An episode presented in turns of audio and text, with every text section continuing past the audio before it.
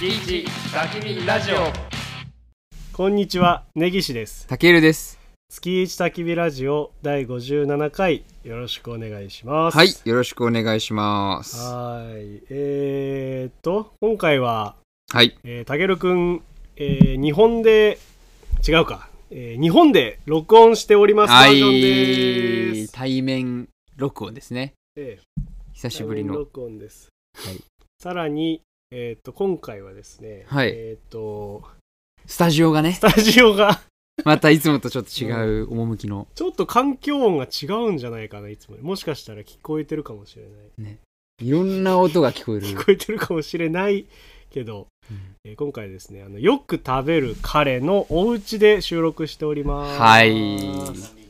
管理人仮にありがとうございます。場所を、ねスタジオを貸していただきましたね、お借りいただいてねすごいのよ、この家。彼の家はすごいねほんと。ゲージが何個ありますかこれ今1、2、3、4、5、6、7、8、9、10。ちなみにさっき俺があげたうんレリエさん今食ってる、ああ食ってるんだこれ11、 1113 13。水槽を入個れると13かな。 13個あるねう素晴んら。しい、ねえうん想像してください皆さんそのろ6畳ぐらいだよね8畳ぐらいかもうちょっとあるかな。うん10だね10。 10か10だね10畳の部屋にに13個の生き物のケケーージジがありますよまたは水槽がある とバリエーションもねハリネズミうんトカゲ、うんえーカエルうんで熱帯魚熱帯魚金魚すごいよカメねそうだねカメカメね最近お迎えしたうんカメ肉がねすごいわ時々このハリネズミがねこの回し車を回す音が入るねこれはね今餌を食べてる人が入ってるかもしれない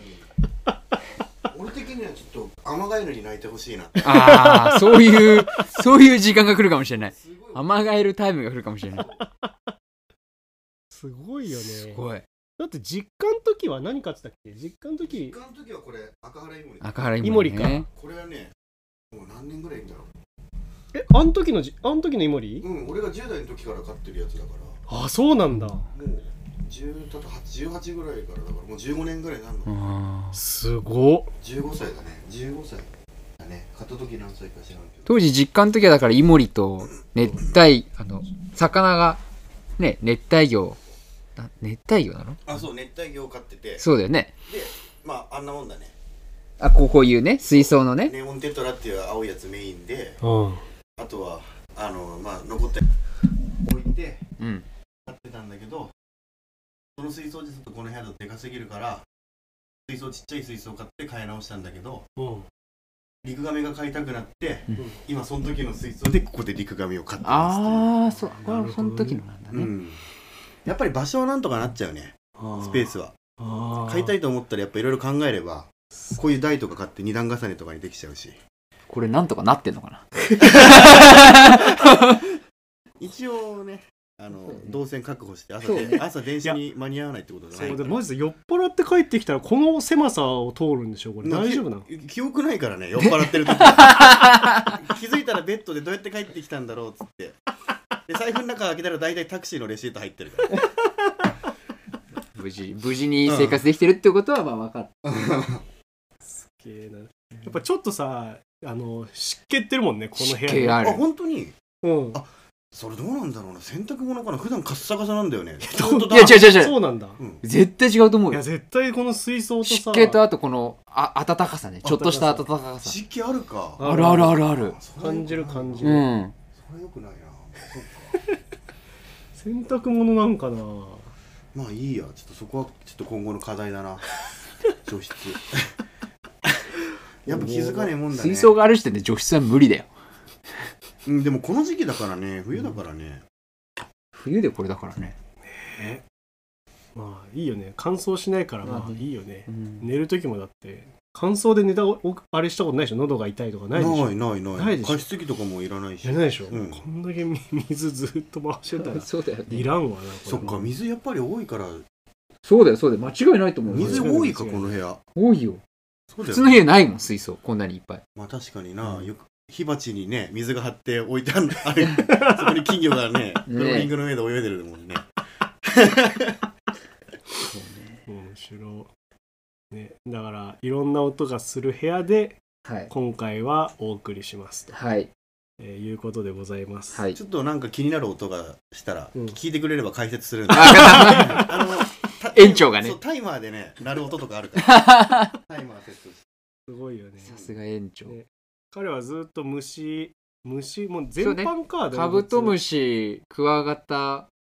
うん、でも雲とか嫌いだね。そう雲苦手なんもだよ苦手なんだよね。こんだけさ虫ほら標本やってるでしょ、うん。標本自分でさかそうそうそうそうカブトムシとクワガタをやっててこんなに虫とか好きなのに雲だけダメなんだよね雲とか、あと足がもう6本いより上上はもう気持ち悪い。節足動物はダメなんだ。そう、6本は好きだけど、7, 昆虫だね7本、8本からは気持ち悪い。うん全然言ってるその価値観が僕には分かりませんでしたそれは理解はできないよね。うんその差は厳しいよね。でもね、なんかね、どっかの東大かなんかのね、うん昆虫博士みたいな人もね、お同うじこと言ってて、へえそうあなやんっだぱりなんか、同じ感覚の人いるんだそう、やっぱりなんかあるんだなと思って。昆虫博士は。ああなるでも足が多いことも気持ち悪いに入るのいや、それが気持ち悪い。ああ、逆それはダメだね。ええ面白いだからもう本当に虫を虫って見るんじゃなくてちゃんと一個一個の個体そとうだしてねちゃんと見分けてて、うん、足の多さに気持ち悪さを感じるってことあであ、しそょうそうだね。多さとあとたまに長さね。ああ長さねあうんー確かにそれ俺はょっもとわちかっるちゃい雲はいけるけど足長い雲苦手かうもんしれうない、んうん、もう、あの、何声が出なくなっちゃうね。登山とかしててもちょっと俺あえて言わないんだけどこう視界の片隅に入って一人青ざめながらあの無口になってる時間はそれ知らなかったよ、そんなこ知らなと。かったでもそう言ってないんだ言うとなんか言った言うと言ったところでいいことがなくてそれを出しに面白いいたずらされるかあの面白い何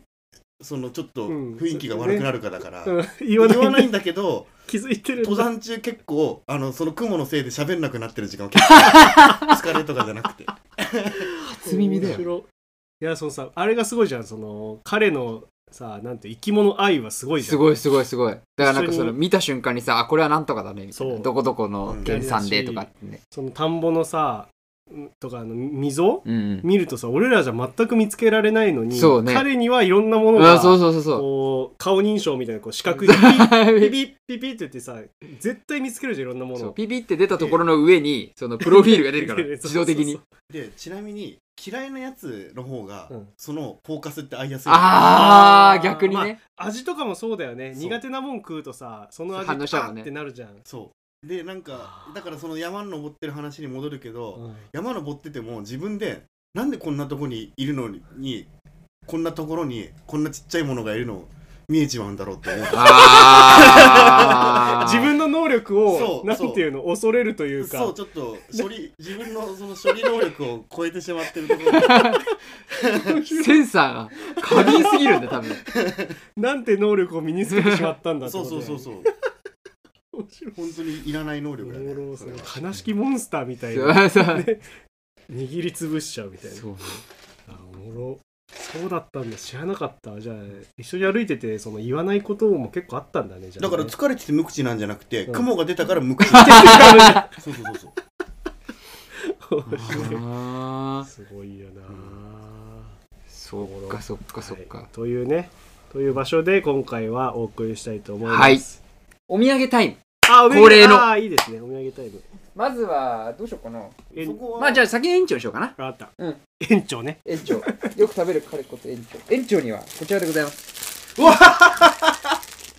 何ですかそれはこれあれですか家アメガエル カエルカエルまたあれねおなじみのうんハリボーの何これハリボーカエル、カエルグミだカエルの形をしたハリボーのグミあ。えーこれね俺好きでこれね、私もハリボーの中でかなりおすすめで、うんこれはああのこういう、うんリンゴは青リンゴ味なんうでんすよ。そうそうそうへめっちゃ美味しいんで、えーこのマシュマロがおな腹についてそう白そくうなってそるうそうそうそうえおー腹が白くてマシュマロで背中は緑の。うんそうえーこれはね美味しいんですよう大好き大好きえちょっと食べ食べてみた い食べる食べてみこよれう大好き だ食べよう食べよう食べようちょっと一個食べてみよお土産をあげた人より先に食べたいっていう。 ういやなんかちょっとハリボーのグミ好きだしさ俺も食べようえー、面白いこれはね、美味しいですよ。あ本当だあマシュマロだみんな本に当だすごいこれ絶対うちの母親無理だわ食うのあ、そう、ネギちゃんの母さん帰るダメだ帰かりらね。だだからじゃあいただいきたますだきます、うまっどうマシュマロってどうなのあんまりね、わかんない。あそうなんだ、実はねこれ結構ロングセラーだよね、うん。だからうんこれ人気ある。しかも合ってるんでマシュマロの食感とグミの食感とあと青りんごの甘さ、あほんとだだからマシュマロってわかんないでしょ。わかんない言わないと。青りんごの爽やかな感じうんめっちゃうまい、美これドイツ語このこのさクワッキーいや、違う。ドイツだってフロッシュだから帰る。あうん。関係ないんだ、んねえうまありがとうございますで本当、にあともう一個。最近定番になりつつあでるこれがね動物フィギュア、これすごい出来だなこれ、へえシュライヒっていうね。そう、うん今回ちょっとカエルでねちょっとカエルシリーズやってくれてうん。これヤドクガエルだねうん藍染めヤドクガエルで実物はこれですねそう。あいるんだいいるんだねるそうだからいるからいるからちょっと今このリアルさを見てほしい真っ青なカエルだねそうこも青いカエルもうもう全くこう見ると分かんないかられえそれってさ真っ青ってあま前も聞いたかうわほんとだ真っ青だもうこのこれですからすごい出来だようわーす げすえごいでしょ。マジでそ真っ青だ色全く一緒だね濃い、濃い青に黒い点々だよねう。そう藍染めヤドクガエルって一緒に種類このにさある。うんこれなんだっけ食べ物の色なんだっけこれっていや違う色はもともと食べ物関係ないんだけどこれね今俺が飼育下のやつは毒ないんだけど野生下のやつはすごい猛毒で,、で触っただけでその触って物食べたら人が死んじゃうみたいなはいはいはい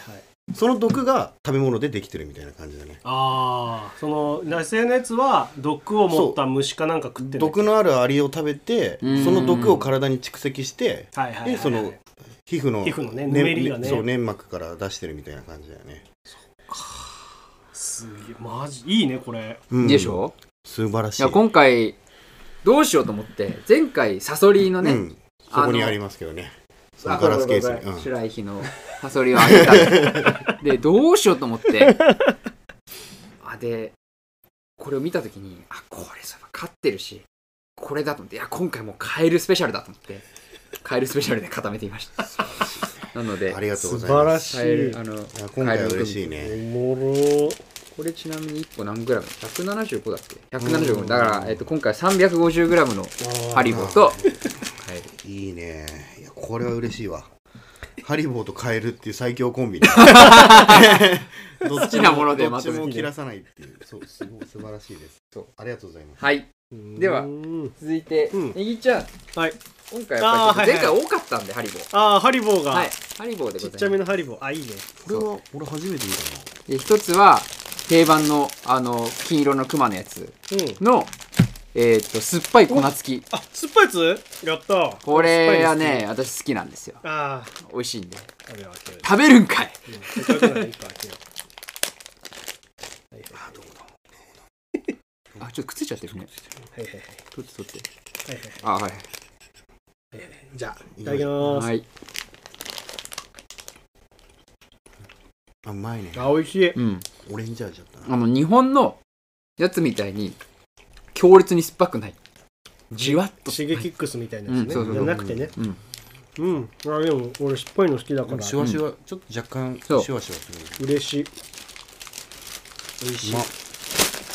あとはもう一個は、その、コインみたいな形になってる、あるねこれね形状のグミ。そうそうそう。それ、あの、6個で、え、これもグミなんだ。 6個袋が入ってるんだけどえ、ー、なんか飴みたい。すごい。食べやすいんだよ。こうの、ん包んであってう。んうん熊の形じゃなくてねそうそうそう。べだるま落としので、持ち運びしやすいからうん、その、一つずつ、うんあの、飴の筒みたいなやつに入ってて、持ってきますえよ、ーそうかわいいお仕事にも持っていきますよっていう。これかわいいね。ありがとう、やったぞで、ネギちゃんにですおね、おまだあんのちょっと1個ね、そこに入らなかったものが入んなかったのやっぱ、ネギちゃんやっぱね、うんあの、まあ、ボードゲームとか、好おうきじゃないですか。おうボードゲームではないんですけど、おうそういう、あの、テーブルで遊べるもの、おう何パズ何これル、ああいいね300ピースの300ピースの、ゴッホのひまわりだはい。こへのーラーフェンスブルガーっていうブランドでうん有名なドイツのあああのパズルのブランドがあって、すげえ多分2大ブランドとかなんじゃないかなドイツでそそうなれのの今回はアートシリーズあれ前回もらってたあのハリボーとまたあれと別あれと同じメーカー。同じメーカーへーあ、あ、ちえっ、とね、あれは違うな。ごめんごめん、間違えた。あれは違うメーカーだわ。いいねそうゴッホのひまわりえ作りたいなこで、実は、モナリザと悩んで、れうんモナリザねで、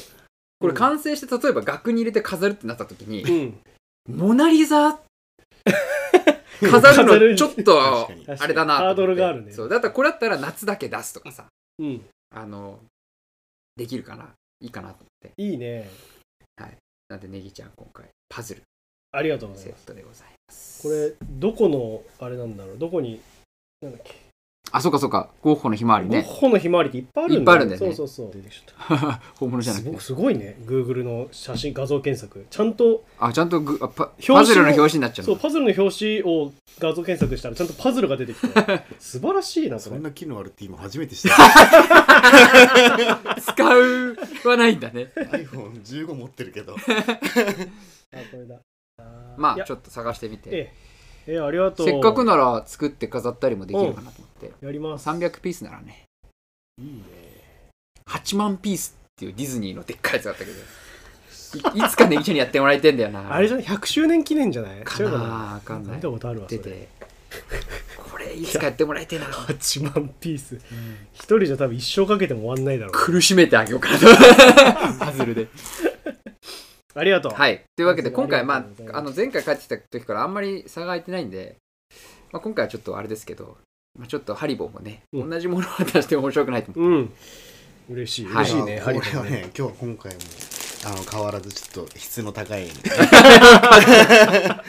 ハードル上がってきたな。もうもう手札あんまないんだけどね、いやいいいよいいよそんなまあまあ、そんな感じで。ありがとうございますありがとうございましたええありがとうございますじゃあそんな感じでえっと今月は対面形式のはい。えースペシャルバージョンではい。えーやっていきたいと思いますのいでいですね。今回、オープニング短いですね。短めに一回長かったからね いつも40分ぐらいかかるんだけど 反省してね今回、は今回短い。え短めにやらせていただきたいと思います、はいということで、えー、と今月も始めていきましょう月1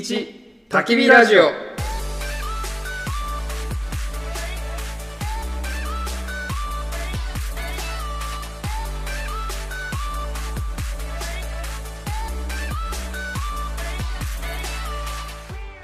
改めましてこんにちは根岸ですたけるです。この番組は、えーキャンプ好きな日本在住根岸とドイツ在住たけるの2人で運営しておりますキャンプ場の隣のサイトから漏れ聞こえてくるような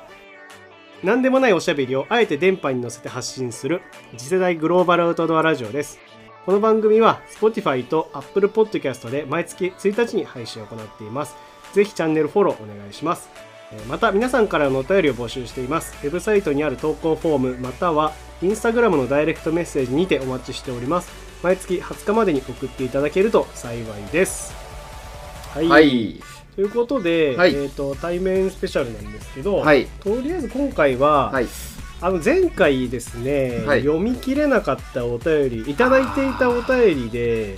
ちょっと読み切れなかったものがまあまあ数があったのでそうでしたね先にそっちをはい。あの使ってあ使って、えー、と先にそっちを読み読め読ませていただきたいと、はい。え思っておりますのでお便りのコーナーおや便りまりすのコーナーありがとうございます。お便りのコーナーです。最初は、じゃあまずは、え1通目。はい。、えーラジオネームはい。えーネイチャーおもむきさん。ああ。何度かいただいてるそうよだね、いただいてます。ね。あネギスりがとうございます。ネギさん、たけるさん、こんにちは。こんにちは。えー明けましておめでとうございまありす。がとうございます。おめでとうございます。毎月楽しく聞いています。あり今がとう年も、えー毎月1日が楽しみです。私は琵琶湖に住んでいるのですが、ほえー新幹線に乗るときは、えー米原駅から乗っています、おはい北陸新幹線が敦賀から京都につながるときに福井県の小浜市合ってるわかることね。ちっちゃい浜小浜市。小浜市あ小浜の小浜小浜市か、えー福井県の小浜市経由で琵琶湖の左側を通る予定ですが米原経由で琵琶湖の右側を通せという意見が多く現在も揉めているようです米原経由で通してもらえると滋賀県が日本の中心になり ます滋賀が日本の首都になる日も近いです すごい極論に降ってきたね最後。すごいぐんぐん曲がってきたけど話がこれ12月に話したんだっけそうだね新幹線のあの北陸のねあのし延伸の話をしてこの話をしたね米原の話をしてしたね米原は結構キーなんですよって話をしたこ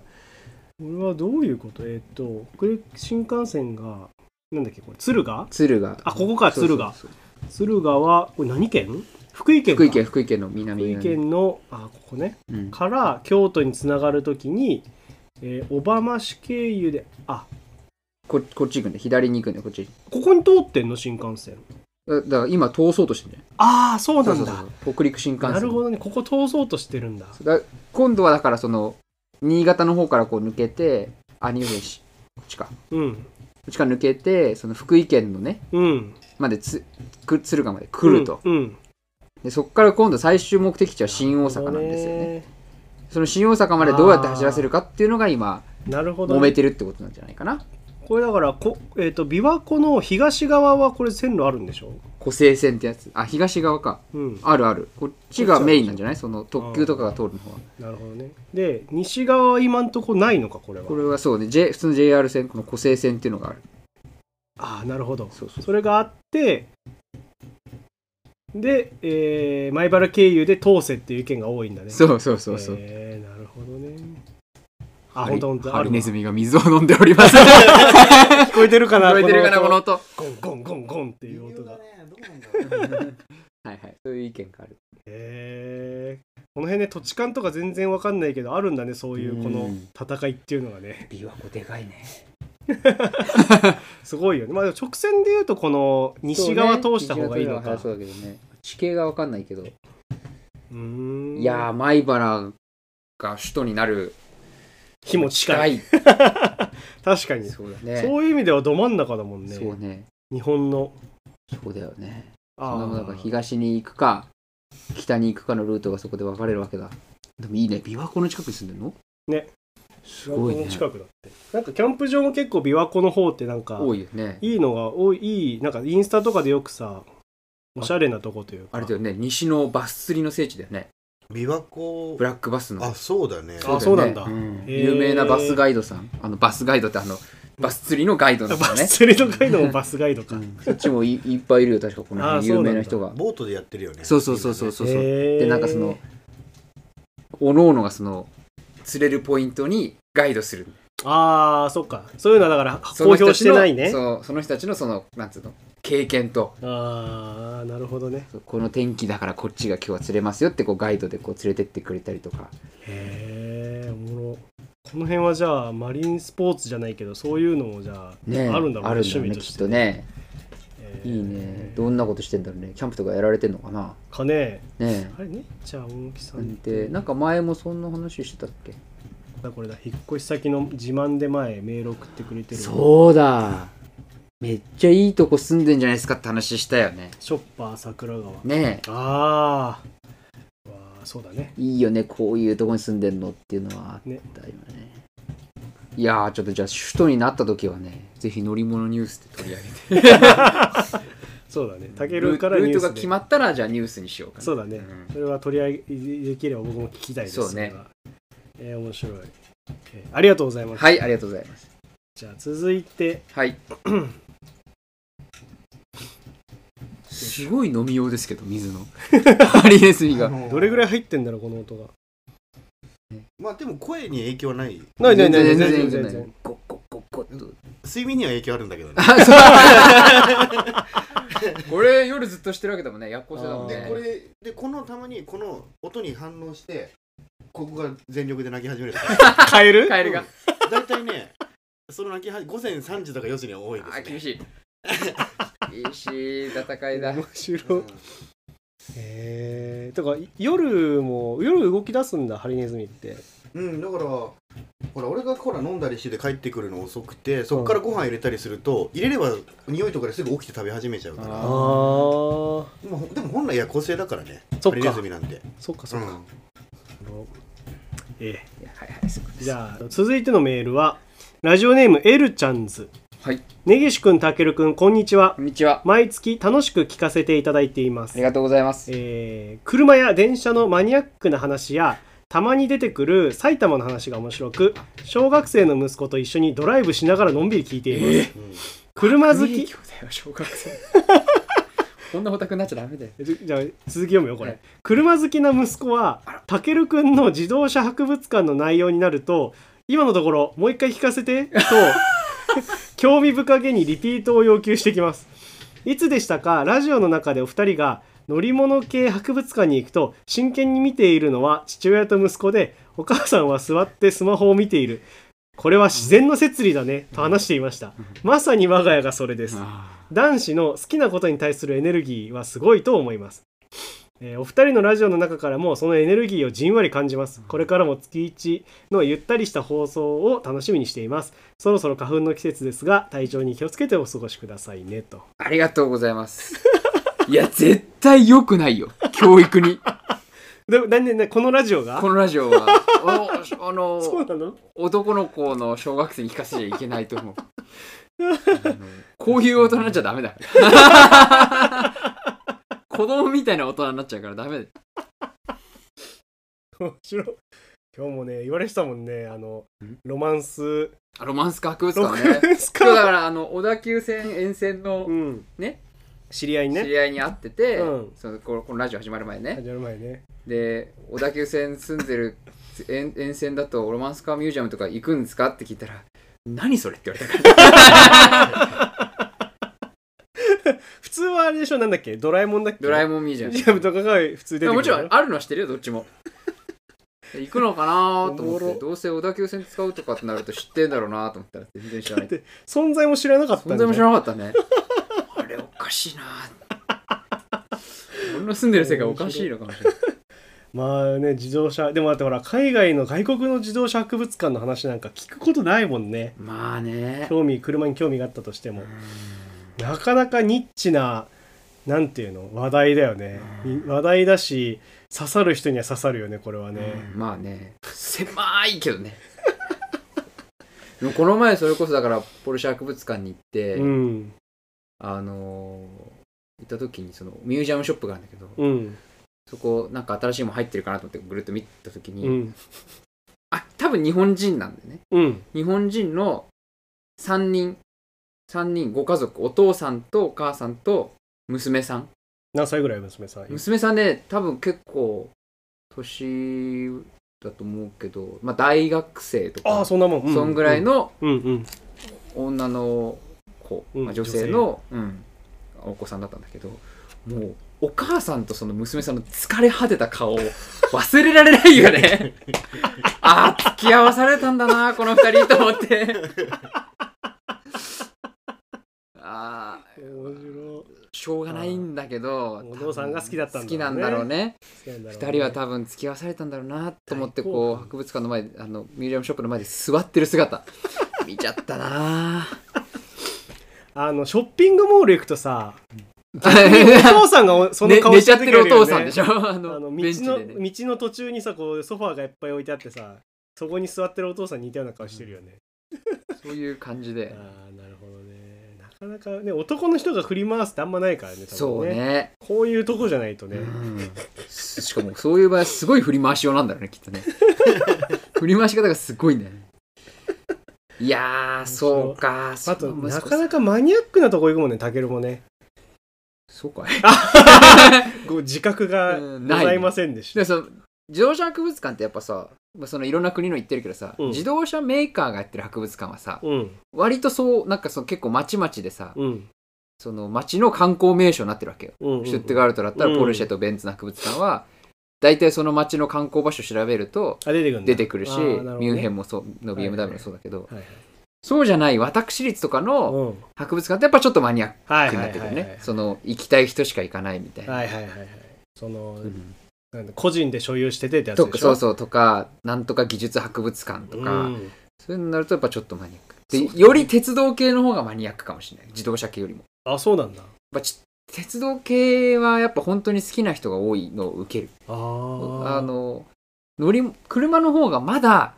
親子連れとかの方が多い気がする、おーそうなんだ、うんあーもっと好きえそれドイツにおいてドイイツにおツいてねあーそっか日本は知らないけど多分ね車の方がまあ一般受けをするってことでしょまだと思う確確かにねな日本の方がこの電車熱ってやっぱりなんか前もたける言ってたよね電車熱って日本の人の方が若い人が多いんだっけそうそうそう若い人が多いだからドイツの方がもうちょっと趣味って感じ大人な趣味って感じそうそうそうそうそうそうあーそうかそうかまあいるけどね若い人全然でもやっぱり日本の若い人の熱量とはちょっと違違ううんだなるほどねうんそっかその息子さんちょっと心配ですね心配だそねのご家族がどう考えるかだねうんこういう人になってほしい か普通の人になってほしいかっていうでもどうなんですかこれを、うんだからそういうもし息子がいたとして、うんこれをこう強制するのってこうなんか手立てがあるのこれはまだあんじゃないまだ手のつけようあるんじゃないそれどうどうしたりたけるはもし親に何をされてたらこの道に行かなかったのたけるはうわわかんね親はさ結構いろいろさこうなんていうの興味あるものに連れてったりしてくれてえたあああうんと思うよ付き合ってくれてたと思うよでもやっぱ車とかに関しては父親の影響も多少はあるああそうなんだからだその自動車の雑誌が家にあったりとかさ、うんなんかそういうのがあるとやっぱそのめ見ちゃうじゃん、うんうんうんんそうするとやっぱちょっとあどんどん深で大人が読む雑誌ーそっかはいはいはい自動車雑誌とさ子供向けの、まあ、図鑑とか、うんとちょっと違うじゃん違うあ大人向けのがもうちょっとこう深みに入ってる感じするじゃんーそれを子供の時に浴びちゃうとどんどん深みにはまっていく気がするなるほどね、まあ大人向けのより趣味に特化したようそなうそうそうそう図鑑とかじゃなくそうて趣味に特化したやつがあるとってことだ、そうでたまにどうも聞くと怖い図鑑もある子供向けの図鑑のはずなのに、うん、 やたら深いことが書いてあるっていうああのそがあるらしくのてだからそのなるほどねオンラインでそのお,、仲間の海外鉄のお仲間の中は、うんうんその小学校とかの時に浴びた、うんうんまあ、我々は有害図書と呼んでるんですけど、 そういうのがこういうのあったよねって話で大体話題になるのよあああるあるがあるんだあるあるるあるあーあるあるだからそのこの時に読んでたこの雑誌うんあはあやばかったよねとかなるほどねあのなぜか小学校にの図書館にこの図鑑があってやたらマニアックなことが書いてあるとかあったよねみたいな話になるとあったあったみたいな話になったりするわけよみんな通る道は一そ緒うそうなんそうそだうじゃあそれはあるあるああ、それをじゃあまとめるといいね。じゃあその有害図書一覧っていうのを そうまとめておくこれを触れると危険ですそうそうそうそう。近畿のさ、そのやつ魔法図書みたいなイメージで さ、封印しておかないと。そうねそうねなるほどね。どこでどう触れるか分かんないからねそういうのはねそうね。なんか、そむしろじゃああれは、この子供時代にさうん、一、回その、なんていうの電車と車以外にのめり込もうとしたものとかあるの結果その道に行かなかったけどこうもう電車と車一本俺なんかほらゲームずっとやってたりとかさあとなんだろうそもそもあんまハマるがないからなでも俺ゲームはのめり込むようにやってたから、それがないんだよねだからそのゲームをさどんどんやりたいみたいな感覚はそんなになかったああなんだっけ親に20分ぐらいっつったっけそうそうだだから1日にやっていい時間みたいなのが決まってたからそ20分とか、まあ、多くて30の時ってやってるソフト例えばドンキーコングとかってこと分あポケモンが多かったかな、あまあ、ドンキキーコングもやってたけどそうかなさっき面白かったよねそのなんかその子供の話今の小学生の話をちょっとして、なんかそのぎなんだっけゲーム以外あやることがやないることがないみたいだな、から我々の時ってさ、まあ、地域柄その外で遊ぶ、ねうん河川敷が近かったりあーそうねなんか河原とかこう大きい公園がつ、うん近かったりするから、うん、外で遊ぶっていうのが多かったじゃんんあー確か河川敷は確かにそうそうねであと、まあ、河川敷そんな行かなかったけどでもこうでっかい公園、まあ、学校の校庭とかそうねある程度遊べる公園があったじゃん近くにあったあっただからみんなでそういうことやるっていう感覚はあったけど、うんで他に何してたかっていうと、まあ、ゲームとうんあと遊戯王が流行ってたじゃん流我行々世っ代はたねね流行った流行ったでそこで大体その3つのどれかじゃなかった遊ぶっていうとそうだね遊戯王やるかスマブラやるかそうみたいなだから遊戯王やって飽きたら外行ってサッカーやるとかさああ遊戯王やってゲームもあったかもしれないけど何人かで大人数で集まるとゲームやってる 3, 三人がいて、うん遊戯王やってる2人がいてとかっていうのもあったりしたじゃん,、うんうんうんうんねだからそういうのはあったなぁと、え最近そのカードとかもさ全部ゲームになってゲるーからムになっちゃうからさ今ポケモンカード流行ってるよねでもあれはその結果子供もい入ってんや子供も流行ってんじゃないわのああわかんないけどねわかんないけどねちょっと全然そこは誰もポケモンカードやってないやかっらてないねからやっねてないよねやってないよねうんでも我々は子供の頃もや流行ってたよねねゲあれは園長先生はゲームやってた俺はねで俺もね卓球みたいにね1日30分っていう縛りはあーっそうなんだてそうだからあんまゲームやんないんだよやんないよねここ二人やんないだからお俺はやっぱりほらもう虫だったからそうそれはあー外でたまるね理由がそうそうそうそう外にじゃあ行ってたわけ出てたわけなんかその図鑑読むとか本読むとかよりかはうん、うんあもう穴掘ってたねそれそれ何の ために何がああのもうちょっと詳しく詳しく全然わかんな穴いを掘ると何が起きる幼虫が出てくるあカブトムシとかカのブトムシとかそのコガネムシ系の幼虫が出てきてそれをあれってほら結局カブトムシのミニチュア版みたいなフォルムだからそれを集めてたそれ持って帰って家で飼ってたってことそうそうあのあーカブトムシを飼う土とかは常に切らさないで置いてあるからそこに入れて で何になるかなっていうのはやあってある公園それは場所はそう公園とかあのあとその学校だったら花壇の隅っことかああとは木のあるとこもあってたのほらカブトムシがいっぱいいるあクヌギクヌギの木が集まる場所あるとこ、そうだわやっぱりでもカブトムシの成虫を取るってなるとほら小学生で夜だしそうねあ一人はいけないそう行かしてくれないしあとおば,、まあ、お化けも怖 いしそうねお化けだっけだもんねお化け嫌い雲とお化けだもんねそうだからハハードルは高かったからその穴掘って た昼間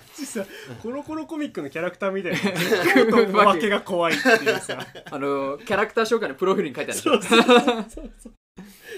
うだからそその妥協案として穴を掘る穴をでもきっかけはあんの穴を掘り始めるなんかそのそう虫を好きになるとかななんかをさ買い与えてもらったとかいさや全然もうあよくさおじいちゃんとかがさ昔ほら JA のさ直売所みたいなのあれ農協のうんうんうん農産物の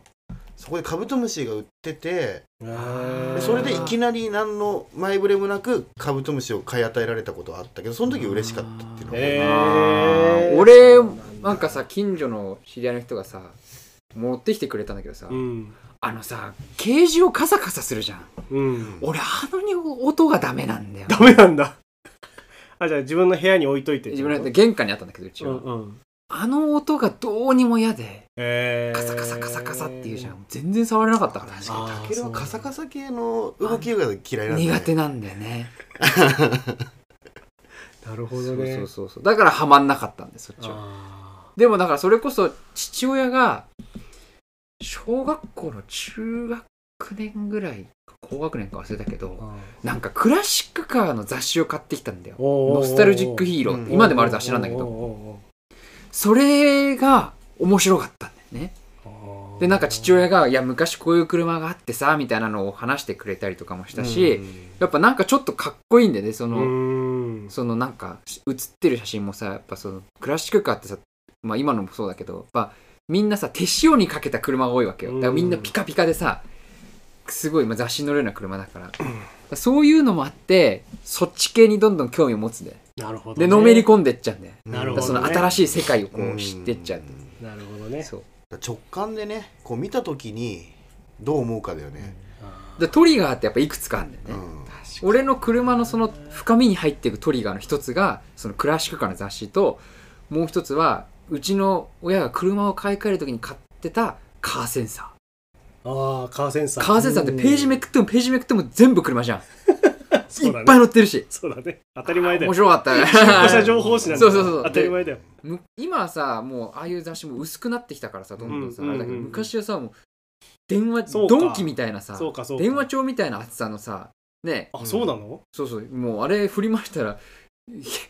あのやいや 人をちょっと殺傷能力殺傷能力があるんじゃないかってぐらい熱かったん だよ昔のそうなんだそうそうそうそ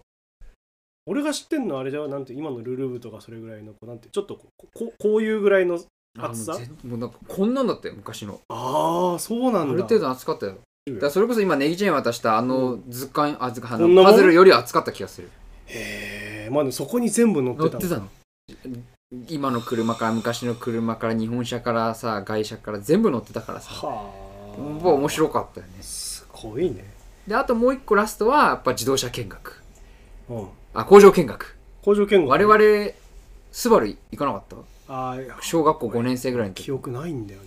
俺 俺行ってないな四年生があうちら行ってない小学校行ってあないか行った自動車工場行ったわあれがだからスバルなんだそうだよだから車を知らなすぎてうん俺らがそうだねうん記自動憶にな車いんだ工場行だったからんだよそう自動車工場はなんか行ったけけどど群馬群馬スバル群馬太田だ桐か生あ太田からそうそう近いいやーもう覚えてないあれやっぱ面白かった行っただよわ、ねうんあれスバルなんだスバルだったんだ、へーもう本当にめっちゃ面白かったよだかあーもうその時にはじゃあ興味あるもんらそこでだからその3つで深みに入ってっちゃったんだよねなるほどねだからそう深みに入ってっちゃう何かを与えな与えなければいいんだよ、そうだねうん、もう今もうでもラジオ聞いちゃってるからもうダメだ聞いてるから ねちょっとダメかもしれないけどそうだいうよのがなければいいんじゃな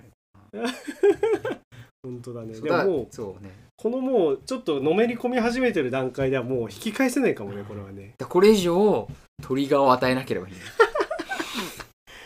親としてはな興味あるものにはあれしてほしいだろうしな、まあねいいいことかもしれないしうんね、なんか俺も今思い出したけど俺ゲームさ買ってもらったのはさ64なんだよ小1かなんかで、そのまでも前にさ俺幼稚園ぐらいから家のあの Mac でなんていうのあー教学習用のプログラムみたいな、ううんうんんうんうんなんかお芝居やなんかこう物が動く絵本みたいなタイプの物語性のあるやつとかあのなんかパズルゲームで都道府県を覚えるとか俺もねやってた竹田やってたうちの父親がマック持ってて昔あああったんじゃないじゃんあなでもそういう感じじゃないなんかね魚が出てくるうんなんかぼ RPG っぽいゲームだあっーた、あるよね今でそもれねなんとなくうっすら画面覚えてるけうんうんどうんうやってたそれあれ面白かったなえもともと入ってるいやんもううちはねディもうスクなんじゃないかなうちね、C あー CD ロムだよねこういうやつでうち何種類もあったのよそれあーであーそれこそコレコレクションじゃないけどそうそうそうファインダーみたないんていうのそのファイプルラみたいな入ってプるラスチックのさいわゆるパカパカするケースじゃなくてもうあさー別でさいっぱいさこう差し込めるうんうさんバインダーみたいなやつあるじゃんバあインダーれでなんか俺が遊べるようなやつがいっぱい入ってえてそれもか買ってあってそこに収納してた多分親が買ったんじゃないかあなーそれ何種類もあってなんかそれをなんかひたすらずーっとやってた気がする俺へーそれな何歳それだかから幼稚園なんじゃないあかーなで多も分すごい早いねその時に多分だいぶもう慣パれてソコんだ思うンとかマッそクうにねまだ Mac がさ七色のロゴの時あー覚そえうリンゴがね知ってるリンゴが七色の時、あれの時にあなんかずっとやっててそれは俺のなんか一個ああれだったのかのなあれだよ初代 iMac とかでしょあの背中が青とかさといやちょっとクリアブルーみたいなねそれより前なんじゃないあじゃあ本当にあのパソコンみたいなの形の時あのそうそう、の時うの Mac だった気がするちもそっちだったすげえなまああるんだねそういうのはねそうだからやっぱ幼稚園の時とかにな興味持ったものをうん親が与えていたらのめり込んでいくんだねそれはね、だ鉄道に関しても俺もあるうんだからその鉄道模型は、うんあの原宿うん原宿じゃないえっ、とあれ表参道なのかうなあそこに多分だけど天正堂っていううん鉄道模型の、あのお店があって表参道ヒルズの反対側ぐらいにあ確かあった気がするんだけど、うんそこに確かに1900ね長野新幹線が開通するぐらいだからな97年とかだと思うんだけど、うんに行ってるんでうんうんでその時に5歳か6歳だなんだろうな英語英語よりちっちゃいのかな、うんそのくらいのなんか紙っぺらの無料でもらえるカタロググみたいのをもらってて、すっごい読み込んでたんだよね厚さはもう薄ペラペラの何枚かぐらいページもうちょっとあったかな 10, 10ページぐぐららいいののでそれやっぱそういうのでやっぱ模型屋さんででちょっといい模型屋さん天正堂って、うんいくつか日本にさそういう有名な模型屋さんがあるんだけどモデルズイモンとかうん天正とか、こうガラスケースの中うにん綺麗にこう模型がずらーっと入っててライティングされてて、うんで自分がさ知ってるさ電車がいっぱい並んでて、うんで中にでっかいジオラマがあってみたいなのを見ちゃったからこんなになっちゃった 可能性もある、いやーそうそねうそれは自分で連れてってって言ったのそこは覚えてないもうでだから当時、まあ、昔からよく言われるんだけどちっちゃい頃からそのミニカーを1台与えておくとうんどこ行ってもおとなしかったんあだっあーはいはいはいはいなるほどてねだからううちの場合はうんディズ ニーランドに行く時もまず最初にミニカーを与えるそうするとそのミニカーでこう遊あ遊ぶぶ遊ぶからディズニーランド駆け巡るんだ駆け巡るからそれでおとな しいとああそれで落ち着くんだそうそうだからそれの一環だと思うんだよねなるほどねその原宿とか四スタンドみたいなとこ行って多多分親がなんか見たいものとかあったのかもしれないけどなるほどなるほどあそこさなんだっけキディランドだっけでっかいおもちゃ屋さんがあるんだよねおう四スタンドにおうおうそことそその確かてたあれ多分転職だと思うんだけどそのうん2つに行ってとりあえずおとなしくしてっていう作戦だったと思うんだけどその作戦が後々じわじわ効いてくるっていうすごい布石だったねそうだからそこでまず一つの布石を打たれてうんその後小学校の時にそれこそあれですよ農家の彼おう農家の彼のお父さんがおう僕と農家の彼をうん銀座でやってた模型ショーに連れてってくれたんでああイそうベなんンだトにへえあれは確か小5くらいだったと思うんだけど小4か5だったとう思うんんうんだからそこでまたあ鉄道模型っていう世界があるってことに気づいちゃってまあたー思い出すんという思い出出しちゃってあそそこでまたねこあう高学年だあしうん本物をこう欲しがるようになってきちゃってなるほどどねんどんこう深みにだからト リガー2つそう鉄道模型に関してはその2段階で 深みにはまるきっかけがあったあーあってるいんだうねああ面白いいやーまあちょっと避けられそうにないなねいこの子はだからちょっと気をつけた方 がいいお母さんは与えるものをだから例えばここでさうんだんだんこうじわじわこうあの先細り的に、うん忘れてったとするじゃんうんでまたその忘れた頃にまた何かあーを頃にね与えてしまうと、確かにね爆発してしまう可能性が ある うんまあでもいいんじゃないのでもそれはまあそうね、いいんじゃないのうん別にだって後悔しないでしょ、タケルだって。そうかな でも仕事につながってるからありがそたういけね、ど、確かに確かに。お金の使い方という面では後悔はしてる かなり、そうだうねん金持っちゃう とね金持っちゃうっていうかねだからその動物に関してもさ彼はさ、そうこのね。園長先生はこの動物の種類と爆発したね餌の管理にしろ爆発しさたその器具、ジオラマもそうだけどさ、前ほら博物館とかで見てたもの がさ売ってんじゃんうん自分でねでかそういう感覚なんだ家に置けるじゃんうん。そういうなるほどなっある意味、動くフィギュアみたいなもんだそうじそうゃだん。よそうだよていうのはあるよねあーそういうのなるほでどできるようになっちゃった時に歯止めがっていうのはだから動物園だから園長先先生の場合は動物園とか博物館で見てたその姿を今そのまま家にこう持ち込んでるわけだからそういうことだよね生。確かにな。あーなんかでも初めての感覚だけどちょっとわかる気がすうるんそれ俺もなんかすり立体のフィギュアとかほらシュライヒ好きでしうょんうんなんかそこの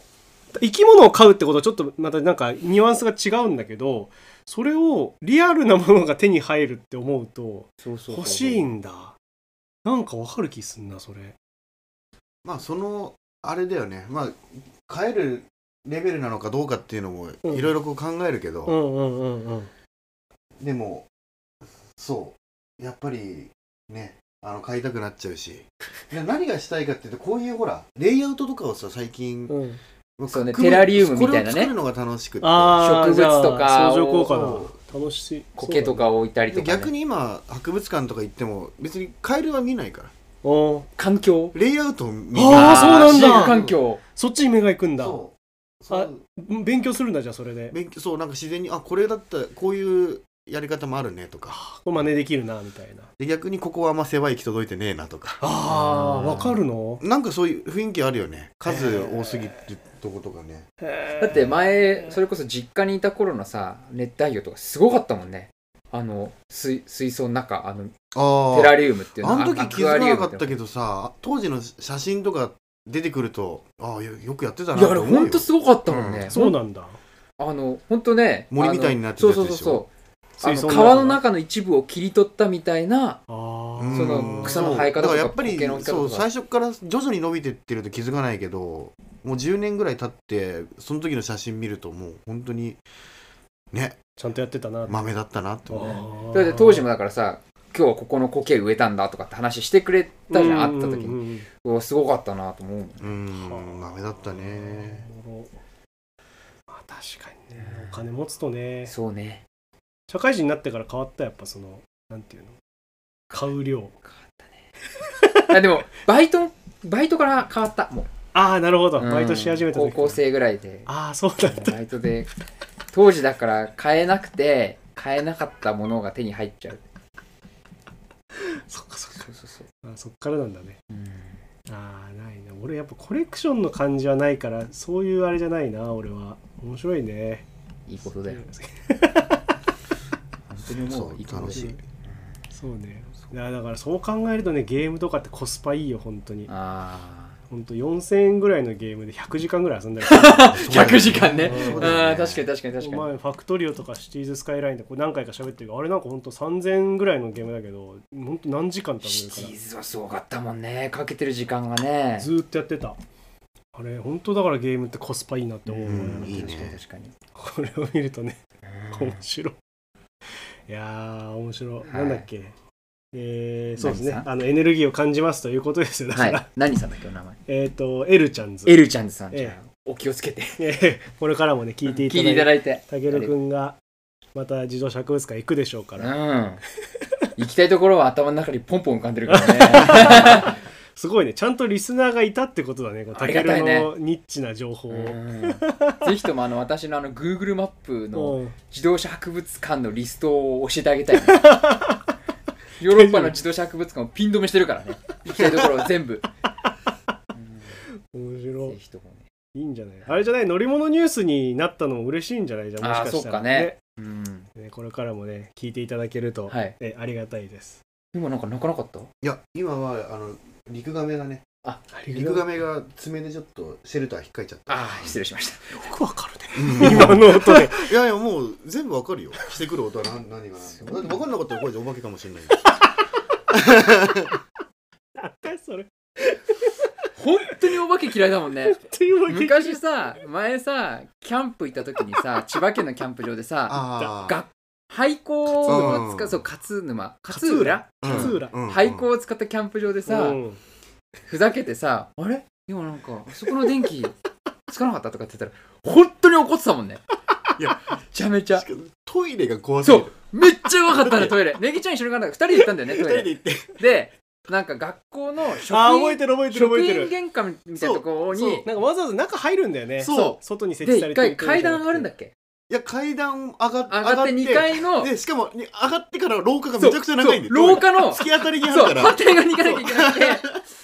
2人でさそうもう言ってさで帰りかなんかに俺がわざとダッシュしたんだよすごい怒ったからねこの人え多分ね1回で行けてないよねだって1回なんか物音がしたとか言ってそうそうそう一回戻ったりして戻った戻ったそうそういちゃんとストレートで行けてないんだでよトイレあれ確か中にも泊まられたんだよねあの校舎の中にもさ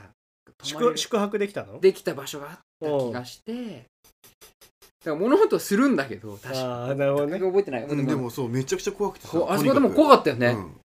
あのまず職員玄関入って先が真っ暗なのですら怖かったもんねもう雰囲気がだってもう100 点なんだもん100点100点、うんおー覚えてる覚でえてる。なんか期間限定でリアル本当にお化け屋敷やってんだよねそう確かねそうそうそうだねそう。絶対入んねえよ面白かったもんねじゃあ、あと一通、はいインスタグラムに、ありがとうございますえーラジオネーム、ケウマン GT4。はい根岸くん、たけるくん、こんにちこはん。にちはえー先日告知されていた写真展トラムビスタ3系統を見に先ほどまで銀座に来ていました、はいえー前々回言ってた言ってた言言っったやつね12月の時に告告知し知したやつね、えーっと、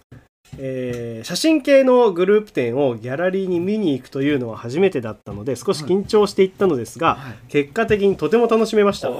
テーマが路面電車ということもあってその町に住む人々の街の風景の中に電車がいるような写真であったりバラエティ様々で作家性の高い作品が多く感動しました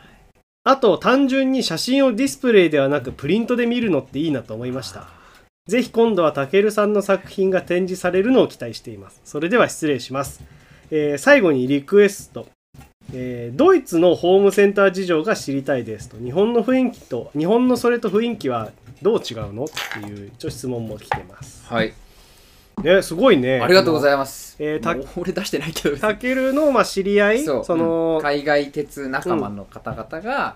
やってた路面電車好きの皆さんがやってた銀座でやってた銀座ねスタ展示展示を見に行ってラくムれビスタたさん系とこ告知にも反応してくれた人いますよ嬉しい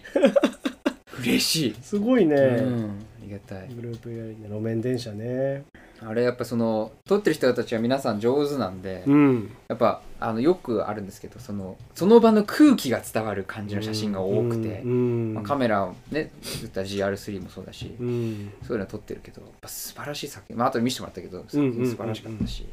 この人たちは趣味でやってるんでしょ趣味は趣味完全に趣味だから皆さん別に鉄道写真家でも何でもないし、趣味ですごいねちなみにね今ちょうどその2月の半ばですけど、うんちょうど3連休じゃないですか、うんあの一部の皆さん、まあ、今回トラムの方じゃないですけど海外鉄でバングラディッシュにへえ行かれていてバなンんグラかそのバディッシュングラディッシュのその宗なんかあのイスラム教かな忘れた、うんヒンドゥー教忘れたけどうんそのお祭りがあって、うんうんいわゆるあのよくさあの、う群馬の鉄道とかって言ってさネットミームになってるさ ああーの屋根の上とかまで乗ってるはい電車はのいはいはいあれの時期なんですよ今、そあのー宗教のお祭り大移動が多くてあの乗車率300%パぐーらセントいみみたたいいななやそうつそでうしそうょ機関車とか電車の屋根の上とかに乗っうてんみたいなへーあれが今見れる時期であれってお祭りなんだあれってらしああそうないんでだなんかそれを取りに行かれてる方々 がいらっしゃるんですけど好きだね本当そにうそうそうでもあああの作品は素晴らしいんでねへえよかったです楽しんでもらえたのよで、かったねギャラリーこういう写真展うん、行くのが初めてだったんですいいねやっぱでもそのプリントの話も出たけどやっぱいいよね撮った写真さやっぱデジタルで載せるんじゃなうくんてうんさ、うんうん形になってるのはいいよねじっくり見れるしねね結構ドイツはさその印刷するみたいなのがさ盛んでさほ薬局みたいなところ、うん日本でいう松清みたいなところに、ううんプリントステーションみたいなのがあって、うんそこで注文してカレンダー作れたり、へえキャンバススに印刷してくれるやつがあったりー壁にかけられるようなとか、へえそういうのが結構手軽にできるんだよ、まあ、値段はそれなりだけどそうなんだなんか結構そういうの使ってる人多くてさ、へえ若い子ととかでも印刷してる人とかも多いし、へえなん か同僚とかもその子供の写真うをんまとめたカレンダー作ったりとか、へえそうそうそうそうやるんだねやってたりするから、そうあれな iPhone の写真なんかなみんなもう今の人は結構いろいろだと思ういろいろかまあねやっぱこうか僕もさこのカメラをさうんうん GR3 とか持ってみて分かるけどやっぱ iPhone とはやっぱ全然写り味が違くてさ、うん違うレフトとかもそうだろうけそどうこれはこれで、ね、いいよいねいよねこのこういう写真を見るってそういそううのはそうそうあネギちゃんもせっかくならなんか印刷したらししたりさあーフォトブック作るとかでも形違うけどさ確かにね結構ねいいよ富士フィルムのやってるフォトフィフォトブックとかもすごいしっかりしてるし、うんあと簡単なやつ作るならシマウマプリントとかいろいろなんかそういうサーービビススががああるんだるからあの結構手軽にできるのに意外とみんなやらないからそうねでさなんかさ iCloud がいっぱいになりましたとかさ、うんうんうんなってさ結局そのくらい写真撮ってんのになんかそうあねんまり形にしないのはもったいないなもったいないなとは思う確かにねうちはねあ本当あのデジタル派でねあれやってんでフォトフレーム置いてあってデジタルルあの Google のあーうんうんうんなんだっけ Chromecast Google ホームあホームホームネストかな、うんなんだっけなそのディスプレイ付きのやつやってて、やっぱ俺もねあのなんていうの撮りたい記録には残したい思い出には残したいけどその見る方法がないと撮らなくなってくんだよね、うん撮る見る楽しみがないと撮る楽しみにいかないんだようんうんうんうん使わ使わないってなると。でか考えたのがそのフォトフレームでフォトフレームのなんか決まったその共有フォルダに写真を撮ったやつ入れると自動でそれがそのあーリビングに置いてあるフォトフレームに勝手に追加されて、はいいはいはいはいつの間にかそれがくるくるくるくはるいはいはい回るっていうやつで、えーやるようにしてからなんかこう写真を撮ることに楽しみを覚えるようになっていいきじたゃなだいですかからそのそれ大事だよねその写撮った写真をどうするかそう動画もそうじゃん動画もさ撮ってもさ結局自分で編集までしないとさうんまそあうねなんかどっかの時に思い出してはするけど最後にさなんかこう編集までたどり着かないと動画ってこうなんて言うんだろうな振り返るタイミングって結構難しいけど確かに確かに写真もそれは結構大事だよね。なお俺は今年初めてそのしあのサービスを使ってカレンダー作ったのよ結構でっかいうーん A3?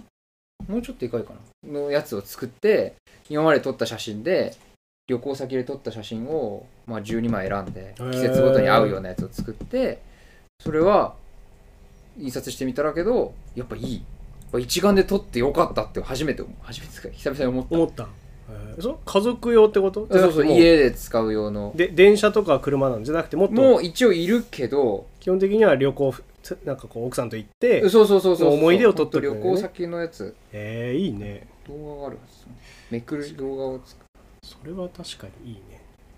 やっぱなんだろあうだからねこういうやつ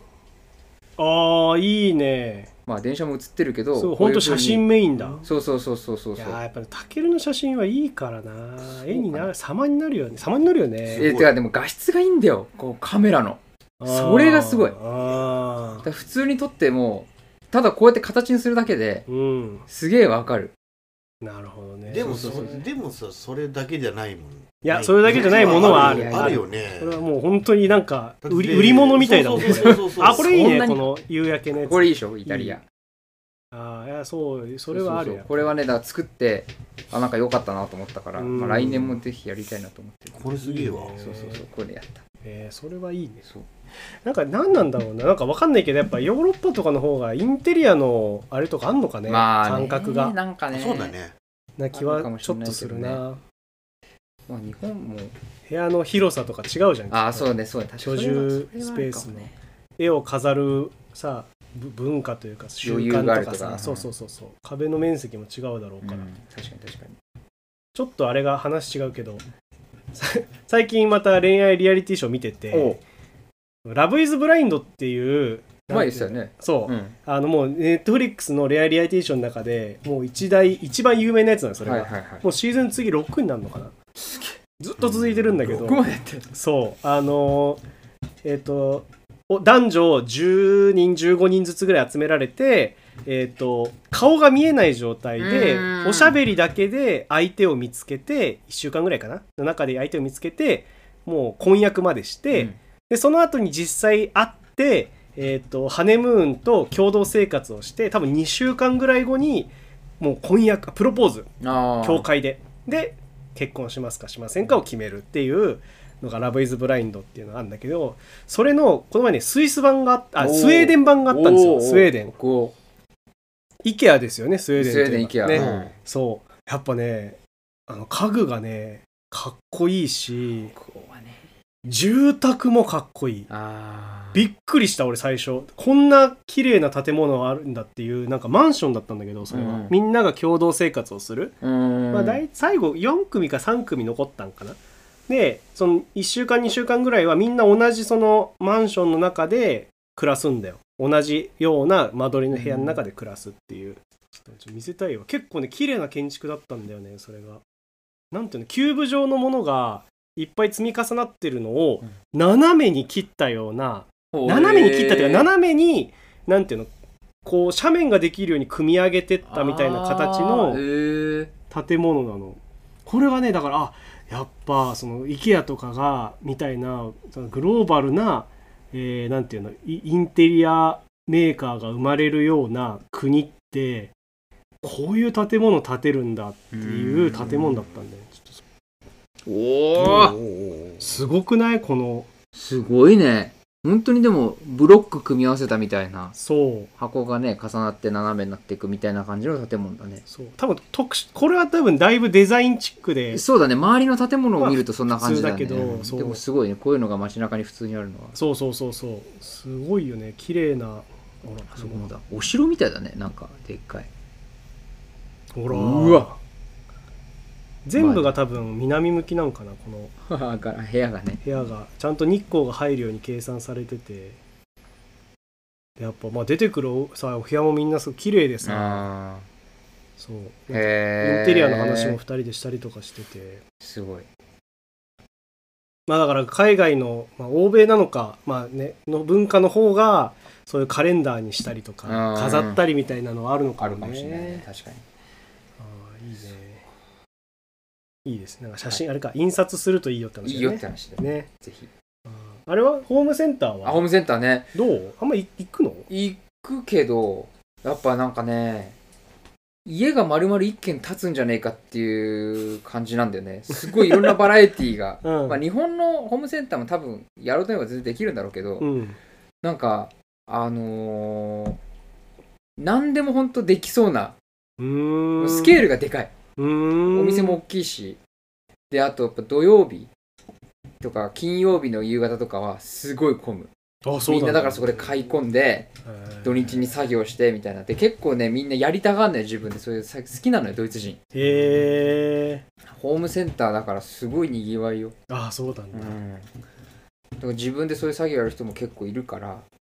そうそう国に合ってるというかあーじゃあ日本よりもなんかあこんな機械というかこんなパーツあるんだみたいそなうそうそう道具あそるうんもだっとガチな感じへ多分日本も気づいてないだけでそうなのかもしれないけど、えうんあのなんだろうねトイ水回り、うんトイレとかキッチンとかもうそのまま売ってるからうんキッチンもさ自分でできますよみたいな感じで売ってるからへえすごいね本当にすごいとそれ思うはすごいわ DIY が好きなんだねそうじゃあねあとそのガーデンハウスガーデンセンターが大体隣にくっついてて、うんうんうんうんそういう園芸系のうんエリアもかなりでかいうんんでもう日本と違うのは、うんそれこそペットショップがあんまないのよあホーそうムなセンんだホームセンターって結構さあるある特に田舎に行くと大体その水槽がいっぱいあって熱うん帯魚売ってるとかあるじうゃん、んうんうん全然ない今までね結構いろんなとこ行ったけど1軒しか見たことないその熱熱帯魚が売ってるところがついてるホームセンターをペットショップはじゃあ別にあるってことじゃあ街の中とかあにるけど基本的にその犬猫を売ってるペットショップはなくてへそのえ魚とか爬虫類とかは結構結構というか探せばあるああそうなんだほらねうちのカエルも前たけるに言ったけどドイツ産なんだよこれあそうそう言っイイエアメガエルドイツのブリーダーが育てたやつを輸入ししたのが結構日本で出回ってるのカエルってじゃあドイツから送られてきてるってことそうへえ検疫受けてここにいるってことでああそうなんだだから結構カエルとか多いんだよねああそうなんだそうでドもイツお飛行機で持ってこれるんだね持ってこれんじゃないうん、でその検疫を通すか通さないかだから植物にしろ動そ物うかにしそうろかそううかんへでえそれこそカブトムシなんかさ飼ってるじゃないうん、でその大体聞くとさどこですかみたいな国の、ねうんうんうんうんうんから来たようなさすごいな名前の長いカブトムシとか飼ったりしてるじゃん、ううんうんうんだからそういいうのもだから同じようなルートなんじゃないかうんなるほどねそうだねなだって勝手に飛んできてってわけじゃないし まあだからカブトムシ国 が、超えてねうん、ああいうヘラクレスとかそういうメジ ャーなやつはなんで国分かったんだあそれのあににもう日勝本手でに飛んできたやつが確立されてんだけど旗立ってんじゃ ないカブトムシが旗あの角の先にさ自分の国の旗つけて飛んでくるパスポートみ たいなパスポートみたいな南アフリカとか結構もう種類で決まってるねあーブリブリードされてんのとあと海外であの捕まえてなんつう持ってくるのそうもう野生でつ輸入するああいるんそだれで種類とかすげえそうだから例えばセミみたいにさそのカブトムシもその国で大量発生する時期があって毎毎年そのそれが日本でいう秋のシーズンとかでの毎年その時期になるとあの売られてるカブトムシが結構あるからねへーー季節ものなんだねそうそうだから季節感もあるい面白いろいろ、へえうん、あでもそっかあれジャングルとかだよねああいうのってねそんなことないのジャングルって言いえっ方だとよねね、熱帯熱帯熱帯となんかかさあと標高高かったりもするよねあそうなんだそいやなんかあとそのき季節感とかあんのかなって季節感はちょちょっと思ったんだよね今えっとね聞いてうあそこにちょっと見えてる背中がオレンジ色のこれだね五本角のカブトってや五本角の兜つ、うんうんこれはすごいどこだっけ確かタイとかで原産、うんこれが日本の9月ぐらいに現地で大量発生するんだよ、へー大量発生っていうか普通に湧く湧くっていうか発生するんだけうんうんうんど取れやすいってことですねそうその時期だからその時期にもそれって日本幼に入ってる幼虫の話う成虫あ成虫で成虫を捕まえて日本で売るへえ面白いこれは竹林に現地の竹うん竹現地のね竹林竹竹林に湧くっていうねへえへえ面白すごいい竹林なんだね竹林なんだねそうそうそうそう変わってるねへえ日本から想像つかないよねうん面白いどドイツはそのさ犬猫はどうすんのもし飼いたかったらえっと一つはティアハイムって言ってあの保護してる場所があるんだよねんそこから引き取るうんうん、あうん、とあとはもうそれこそブリーダーから直接買うあーじゃあそのショップみたいなのはなんかないないないわゆないる基本的にはないなるほどねなんかねわかんないけどそういうのあるよねそそうの動物愛護的どなねそうそうそうそう、うんショップで売ってるのはどうなんだってあるよねだからそのあのそのティアハイムっていう施設は結構そのなんていうの謎の犬うん雑種みたいな、うんうんうんルーマニアでもともと生まれた野犬だったやつをなんかこの保護して、うん人が飼える状態にしてとかっていうのを聞いたこともあるし、なるほどねそうそうそうだからそこはホームセンターっていう面では違うけあどあいやでもほんとねヨーロッパのホームセンター面白いよ面白いんだみんな買っていくもんがガチああだなっていつも思いながら見てる、なるほどねチンとかすごいねそうだからもうすごいすごいなんていうのもう丸々変えこ作ったりとかできちゃうぐらいそのうそうそうそうレそうベルってこそうそうそうとだよねへえそう好きなんだと思うそういう人種なんだなって思う人種なんだねすごいねありがとうございますはいありがとうございますはい、ということではいえーいただいたお便りを全部読ませていただきました。ありがとうございました皆ありがとうご様ざいます。ねえ面白いね。面白いねなんか、だから我々のニッチな話題も、あの意外と、うん、しっかり聞いている意方外とが聞いてるってこと いるということが分かりまし嬉しい ですた。ね、これからもね、ほどほどにねほどほどに好きなことを喋っていけた らと、はい、思いますので、皆さんもまた何か感想がありましたら、えーぜひいはたいだけると嬉しいです。はいよろしくおよ願いろししくおます。願いします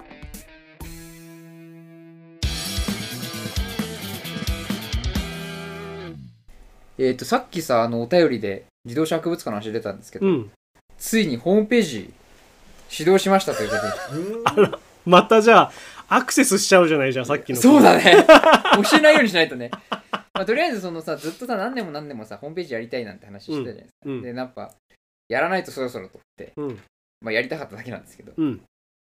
で去年の終わりぐらいに一応箱だけ作っておいて、うんあの書き込めるスペースだけ作っておいて、うんで今年のあじゃあ年末か去年の年末と今年の1月ぐらいから、まあ、本格的にそこに記事を載せ始めたっていう感じでその世界世界というかヨーロッパの自動車系博物館と、まあ、その周辺施設自動車関連施設を紹介するページみたいのをやり始めま したと紹さ介っきの小学生にぴったりすぎるりど真ん中のホームページなおい置いてある車とかの写真載せたりとかしてるんでしょ彼しか見てくれないんじゃない かまあそういうのをやりたいなうんなんかそのそれこそ地球の歩き方ってあるじゃないですかうんうんでやっぱそのドイツのとかもそうだし他の国のもそうだけど載ってんだよねうんうんうこんのうん博物館とか、でもやっぱり写真1枚になんいついつ空いてますよで一言こうこういうくこういう博物館ですあーもうで紹介で終わりだけど最低限のねそうそうなんかもったいないなと思ってうんちゃんと写真とこういうところを見ると面白いんじゃないですかっていうことを載せた面白いあの記事を書いたりうんしてみてそれを載せようかなと思ってああいいねに一応、うんそう第1弾の記事だけは載せて、うんまあ、今後ちょっとじわじわ増やしていこうかな、まあ、形ある程度こうこういう体裁うんテンプレートみたいなのができてきたらそれをこう使って他ねのところもそう使ってできたらいいなと思って模索しつつ今始めましたということで第一弾はどこどこの第1弾はねポルシェ博物館やおっぱ写真が一番多いんでうん一番作りやすいから確かにポルシェ博物館はもうなんかその最新記事みたいなさなんていうの何ヶ月か一回に更新できるんじそゃうない写真が足りないと思ったらいけるからねそうそうそうそうまあでもそういう感じなんかね最新のってよりはなんか一般的な記事を作りたいのよ、うんガイドブック的な記事が良くて、うんうんうんうん今行くと面白いですよっていうよりはこういう場所ですよっていうのをちょっと遠目な感じからうん俯瞰的にこう紹介したいなと思ってうんだからなんかその開もちろん開館時間とか、うんうんあのホームページとかのサイトに載せたりとか生き方とか行き方とかそこに行けばとりあえずなんかそのまあテーマがいくつかあってその旅行の計画に役立つほうほうほうっていうのが一つのテーマほうほうほでもう一つは帰ってきた後にあの見返 して「あああったあった」って言ったりとかこういうとこに行ってきたんだよっていうのを紹介するときに使えるっていうのをうなるほどテーマにしてるじゃあそのなんていうの博物館レビューというかさこういうとこ行ってきましたっていう思い出を綴る場所じゃなくてそうそうそうそうそうなんかその情報は貯めとくデータベースみたいなことをしたいとそうそうそうそうなるほどねでそれをやりたいんでそれを今ちょっとだからその形とかうんそのサイトのねそのなんかどういうことまで載せるかっていうのを模索しつつうんうんうんうそうんだから今回帰ってくる時の飛行機も、まあ、十何時間あるからあのメモ帳にどこの博物館の記事次書こうかなと思っていろいろこうなんつうのあの箇条書きでさうん。載せたいことをバーッと書いてきて後で整理してそこから文もう言葉選んであと写真選ん選で載せるだけにしようとかと思ってうんうんうん、そう今やっててじゃあ今までも博物館行くときはそれをちょっと意識しながら行ったりしてたわけそうそアうクそうだセかスら外観こういのう感写じだ真なをとか撮っておこうとかうん。あの博物館全体のその展示室の写真が写ってる写真撮っておこうとかあとなんかその説明文うん。博物館に関する説明文とかがこう書いてあってするじゃんうん。そういうの撮って写真撮っておいて大体現地語で書いてるから、うん。それを翻訳かけてさ Google のことで、うんうんうんとかそういうのもやったりしてるなるほどね。おもろいね。そう結構、武尊はそのなんかデータベース感があるよね、頭の中にね。そうねいやこれそれもだからコレクション壁と同じなんだと思ううん。そういう載せておいて整理整頓したいっていうんううのがんうん常にあるうんうんうん絶対まあほ欲しい人がいるよねその情報ってねうんとまあ自分が行く時にささ日本語のサイト探して、うんまあ大体そのいわゆる旅行系のサイトみたいなのがなんとなく載せてるうん口コミとなんとかみたいな写真1枚みたいなのをやっぱ見てたりとかしたし一つだけ有名なサイトがあってやっうんぱそことかはよくアクセスして、うんあこういう車があるのかとかっていうのを見てたりしたあーの、はいはいはいはいはいはいあるんだね日本のそうすごいシンプルな作りのホームページなんだけどその、うんそれ見てたりとかしてたから、まあ、そういうのの、まあ、もう一歩踏み込んだ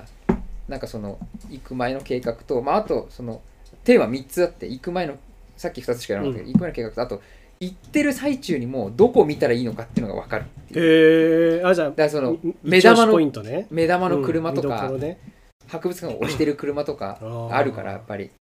そういうのはちゃんと載せたいなとかさあってそうそれを今やってると。結構行ってるもんね今までの回うんでも意思い外起とこすね意外とあこんなもんなんだって思ったなんどかういうこと行ってないとこいっぱいあんなとも思っああそうなんだた、うんまだまだほ候補はいっぱいあるんだそうそううそうやっぱドイツはやっぱり行ってんだよ、うんあの長く住んでるしうん留学してた時も行ってたから、やうんうんっぱあるんだけどやっぱ他の国になるとあんま行ってないなと思ったあーまだまだ特にねあの未開の地なのがねイギリスおおそうかそうかイギリスの自動車博物館ってまあなんかあのえっ、とねロンドンの交通博物館は行ったことがあるんだけどその自動車博物館っていうのに行ったことがなくて自動車博物館ってあるんだねあるあるあるうんで結構イギリスってその自動車の文化あのおーほら自動車レースとかの始まりってイギリスだしほうほうほう自動車の文化が深いからうんうんそれこそ田舎にポツンとあるあの個人博物館とかもあるのよなるほどなんだけどそういう大きいとこにも行ってないからあイギリスそういえば未開の地じゃんとかって思ってなるほどね行きたいんだよね早くああでもいいねブログをやることによって次のじゃあどんどん目標というかそうそうそうそう行くとこが増えるねへできてきてるねえおもだからイギリスの博物館何軒か行きたいのがあるのと、ろうんあとイタリアやっぱ面白かったから、うんイタリアもう一回行って、うんうんうんう今ん度行ってない博物館それこそアルファロメオの博物館とか、うフんェラーリの博物館もう一軒行ってないところがあったうりんとうか、んうんうんそれ行きたいなと思ってるあー面白い前もやってたよね前もっていうのはその中学生の時とかも高校生ぐらいの時ねでブログやってた、ね、電車あっちは車だったあれも車だったああそうなんだ電車系ってねあんまやったことないのよえあそうなんだっうんけないないあなあいそうなんだ車ツイ系なんッタだーで初めてだからそれこそ写真を載せるようになってそれが2021年の頭とか20年の終わりとかだかうら、ーんそっかそうあーそそれ以外はやってないからあんまりね高校の時のくブログっていうのはやっぱそういうデータベースっぽい感じなのタケルはそうね高校の時はそれこそあのモーターショーとか、うんオートサロンとかうんそういうのがメインとラジコンがメインだったね高高校の時はラジコンが結構強かったかなだかラジコンはどうするだってラジコンいミっニコぱンい買えないでしょだってラジコンだってそんなにら走らせに行くので記事になってたああそうなんだでサーキット行っそう多分知らないと思うけどあの本庄にサーキットがあったの当時うんあラジコン用のラジコン天国ってラジコいンう 天国ラジコンン天国って全国的にあるのよああそうなんだそうそうチェラーンジなんだラジ店って言うんだけどうんラジ店の本庄店っていうのが本庄駅の駅前かなんかにあって、うんパチンコ屋の上かなんかのシうんョッピングセンターの中にあったんだけど、うんそこに行ってたのよ俺、うんうんうん何ヶ月かに1回ぐらい、うんうんうんでそこでそのブログを通じて知り合ったおじさんっていうのがああ、あっうてんうんうんうんうん。そういう人と、まあ、コミュニケーション取ったり誰々さんと走ってきましたみたいなの載せたりとかしてたしあーなるほどね。それは日記みたいなもんなんだじゃん。どっち日かという記と。とかそうだねここ行って、ここで走らせてきそまうそうしそたうってでいこうういうのもを。のを買いましたとかね載せたりしてた面白いそれやると、その、ラジコン仲間からコメントが来るんだ。くるくるくるでそういう人と仲良くなっていくとやっぱおじさんで高校生じゃん、うん。だから結構まああれだけど物くれたりすんのよあ、そうなんだ。これ使っていいよみたいなこのタイヤあげるよみたいなとかパそうーツそうへーパーツくれたりとかあとなんかそのなんだっけな当時ラジコンってその電波帯みたいのがあって、うん電波なんとかヘルツっていうのがあって、うんうんうん僕が始めた頃は27キロヘルツだったんだけど、うんそのとその高校の途中ぐらいであの2.4ギガヘルツって新しいその電波帯のあの写真あのマシンが出てきて、うんうん何がいいかってその 27kHz の時はその発信するラジコンのコントローラー電波発信するラジコンのコントローラーと受け取る受信機っていうのが車についてるんだけど、うんそれを都度交換しなきゃいけなかったんだよそのコースで走らせる時にうんその何番から何番っていうのがメーカーで売られてて1番から16番みたいな、はいはいで1番の、まあ、クリスタルって呼んでたんだけど、うん一番のその送信ラジコンのコントローラーにつけるまあなんつうんだろうな部品うとん一番の受信機を車につけないとその車同士が通信できなかったんだよねラジコンってほでもコース走るときに一番の人が2台いると混戦すんーだよ、はいはいはいそうしないためにあーはははなるほどその何番何番っていうのをいくつか持っとくわけへえその運転する側がだからこの場合はまあ2個ぐらいしか持ってなかったんだけど、その仲間の人が僕何番持ってるからこう貸してあげるよみたいな感じで受受信機と送信機のそのあのを貸してくれたりとかしてそれそもそもその場でさ混戦するかどうかはみんなに聞くわけいやあのねボードがあっておうあもうここって私はあじゃそれでボードがあってそのキーホルダーみたいのがかかってんのよおうでその自分が使う番号のキーホルダー取ってはあ送信機のアンテナにつけるああなるほどねそしたらもうここの部分は使わないでくださいねっていう誰々さんが走ってますよみたいなのが分かるああそうなんだでその何それで 27kHz はそうだったんだけど 2.4GHz はもうそれがない個体で良くなったんだそう個別で車とこのあれあのコントローラーでそのペアリングっていうのをや、うまあ Bluetooth みたいなもんだよねペアリングしたら、もうそれでずっと使える混戦もしないっていうのがあって、ふーんそうあでそういうののアドバイスをくれたりとかあとそう僕の時はあのいや一番安く仕上げる方法っていうのがその部品だけ買ってその 27kHz のやつに乗せ替えるその電波の部品だけ乗せ替えればうんうん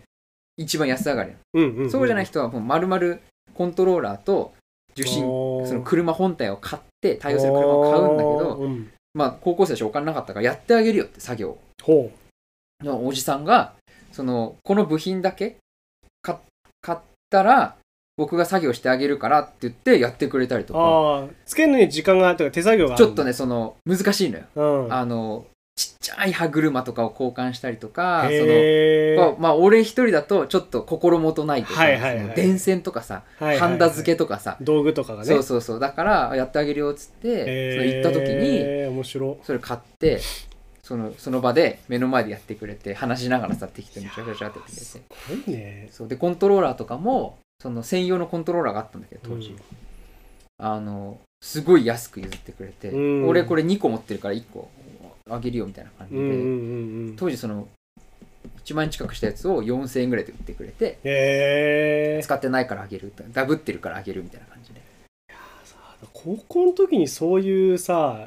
なんていうの社会人の人というかね知らなういん学校以外の人とそんな風にあやるんまりないよねそうそうそうそれはだからすいつだっけこの話聞いたの俺大学ぐらいかなそ言のったかもねブログであーラジオの時かなブログで知り合った人とあーそうい会うってたみたいなことを聞いた時にあーすごいなって思ったわそれはまあもう今はもうみんな何してるか知らないけどでも趣味の趣味だ趣味があるからこそなせる、そうだね生まれるコミュニケーションだよねそううれってねうんそうそうそう面白いみんないい人たちょっとだ可愛がってくれた、このこのさっきの投稿してくれた小学生うんが今度タケルとブログで出会うんで しょこれホームページででね。そうそうそうそうもうちょっと内容が充実してからホームページの名前は言いたい。 ちょっとまだ、まだあまお、だちょっ言えないと、ちょっと教えたくないから。もうちょっと充実したら、あの、見る、見るに耐えられるようになったらお知らせしたいから。いやーでもやっぱいいないいいいと思うんだよな俺そういう趣味でなんていうのあの自分の人間関係が今までいなかった人と出会うっていうのはうんまあねあったら面白いねえいやーすげえなまあでも思ったのは、その、記事を書くこともまあそうなんだけど、やっぱそのさ、時間がないとかでさ、うんなんとなくこう後回し後回しになってったりするけど、やっぱこうラジオと一緒でやっぱ続ければいいかなと思って、続けてやって、ぼちぼちやっていけば、いつかある程度こうね、積み重なって、そうだねね、サイトがどんどん充実していけば面白いし、そううねんほんとこれなんかもう最低限でコツコツ積み上げてるだけだもんねこれすごないんかねそれでもちゃんと続けてる今回と何回目ラジオ ?57? 7?7 でしょそう57回やったって結構よねだって60回で5年でしょ5年だってラジオ5年やるってすごいと思うよだからそれそうだねそれをだからなんかそのホームページやるにあたって思ったのはやっぱその続けてちゃんと形にしたいっていうのは思ったそうね、もうこれってコツコツやることだからそねうそうそうそうそう本当にもう締め切りがないと絶対できないわ俺なそんかうたけるだからよくやるよねこういうのね自分のなんていうのその俺はさたけると一緒にやってるからさこれさ毎月1日にさ、うん配信できるように準備どうにかやってるけどさ、もうギリギリで。ほんと一人でやれる気がしないもん、こんな のそういうことかそうそうそう、自分で締め切り作ってうん自分で守るがさ、すげえよくできるなと思う。だからホームページを思ったのは月に1本はちゃんと記事を載せておけばいいかなと、でなんかその記事だけをなんつうの基本的な情報を載せる部分とより詳しい情報を載せる部分っていう、うん今記事の中で2つに分けてんだけど、うん基本的な部分を載せる記事は多分簡単に書けるうんからうんうんそこだけブワーッと全部やっちゃって後からなるほ細ど。かいところ書くとかでもいいかなとかとも思ったりとなるかほどしなたるほしど。できるところやからねり方はいろいろあるかなと思う、うん続けられる続けるためのやり方はいろいろあるかなと思ったからあーなるほどなるほどそれをね自分らし自分にがやりやすい方法でやりやれればやれればいいかいないかなって。いやー素晴らしいわ。でもやり始めて思ったけど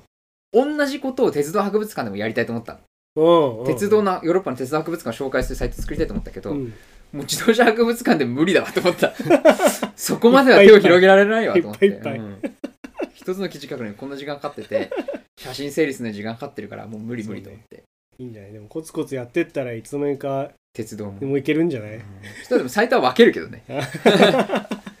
それはまた別で別の小学生に刺さるか刺らさるかもしれない。誰かいやのドライブしてる今今聞いてるこの小学生の誰鉄か道に好きうんの。刺さると思うよう。わーまたこれは悪影響を与える人増えるでしょ。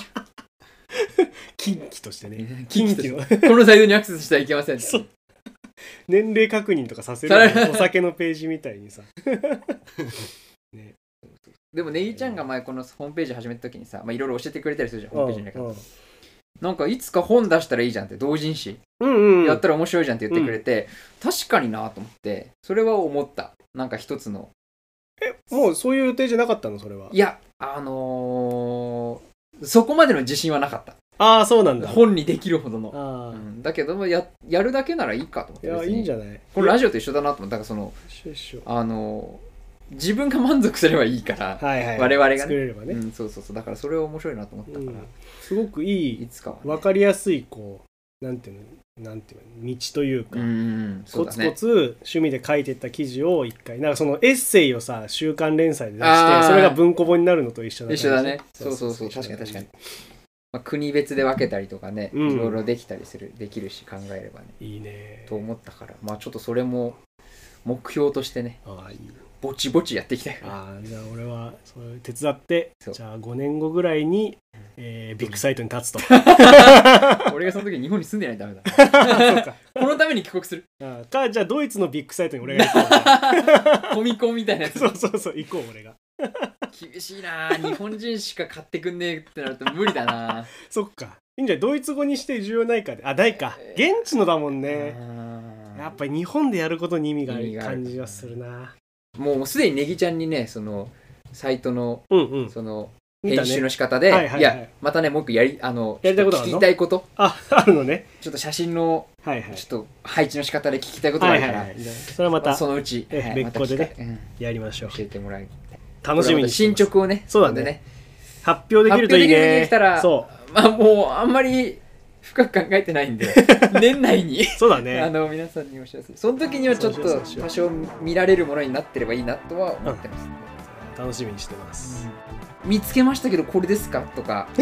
聞かないで 恥ずかしいから恥ず。かしいから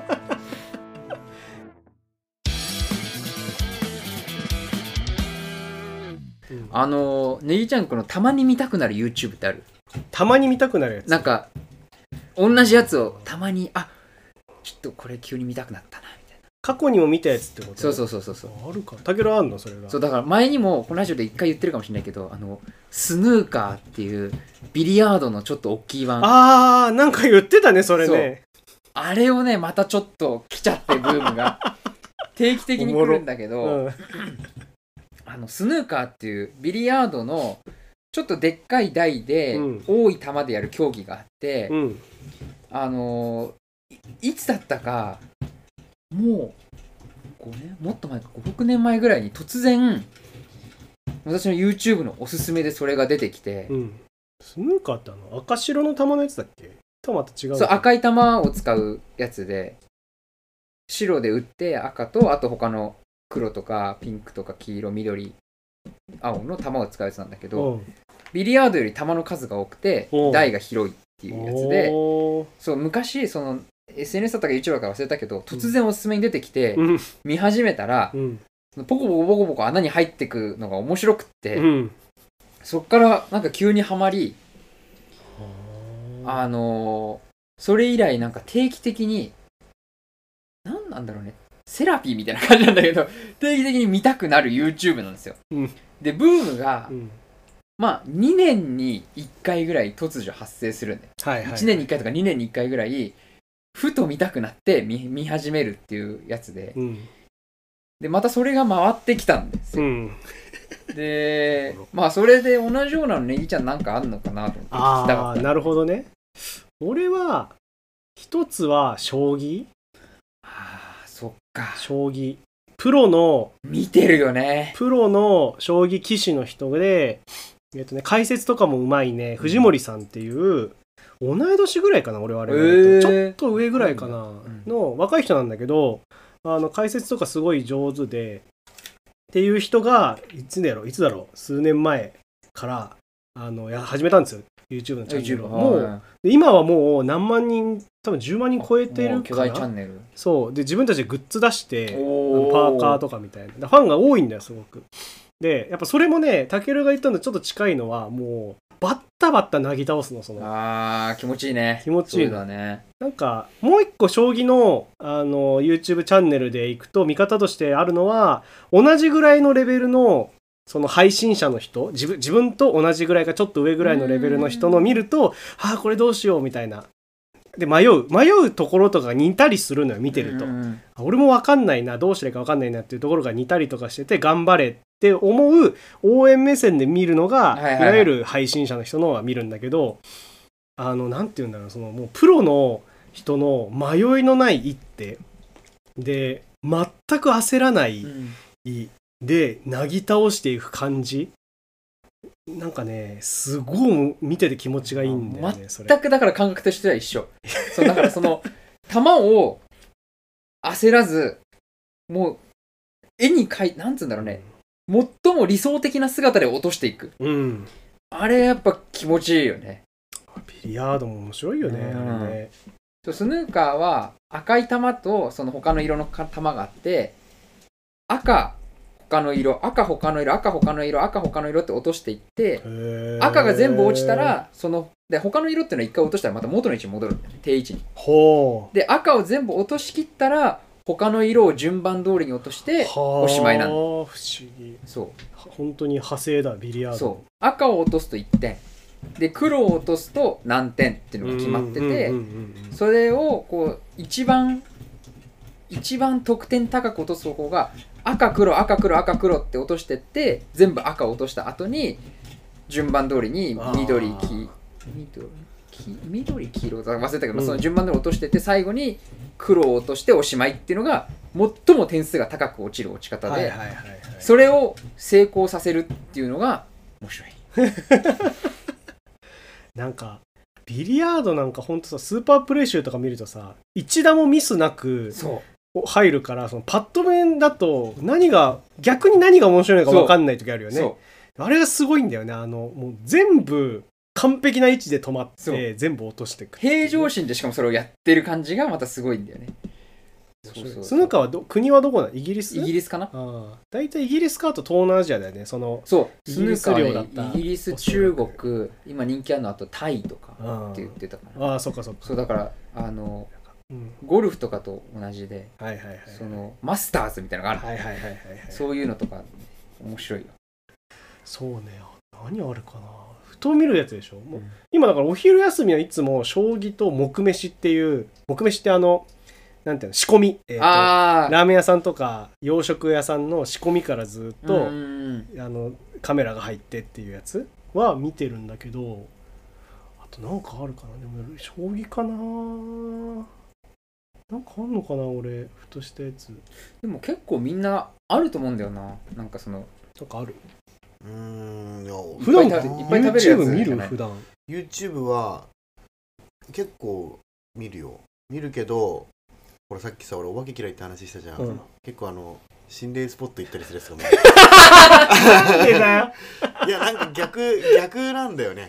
自分がこう安全な環境に行ってそういうの見ちゃうっていうのはあるんだけど、ね、それさ、今度見た日教えて。 あの、後で LINE でさ、大丈夫、トイレの方から人見てえないよくとかたけると電話する日曜日の夜とか結構な確率で見て見るてんのうん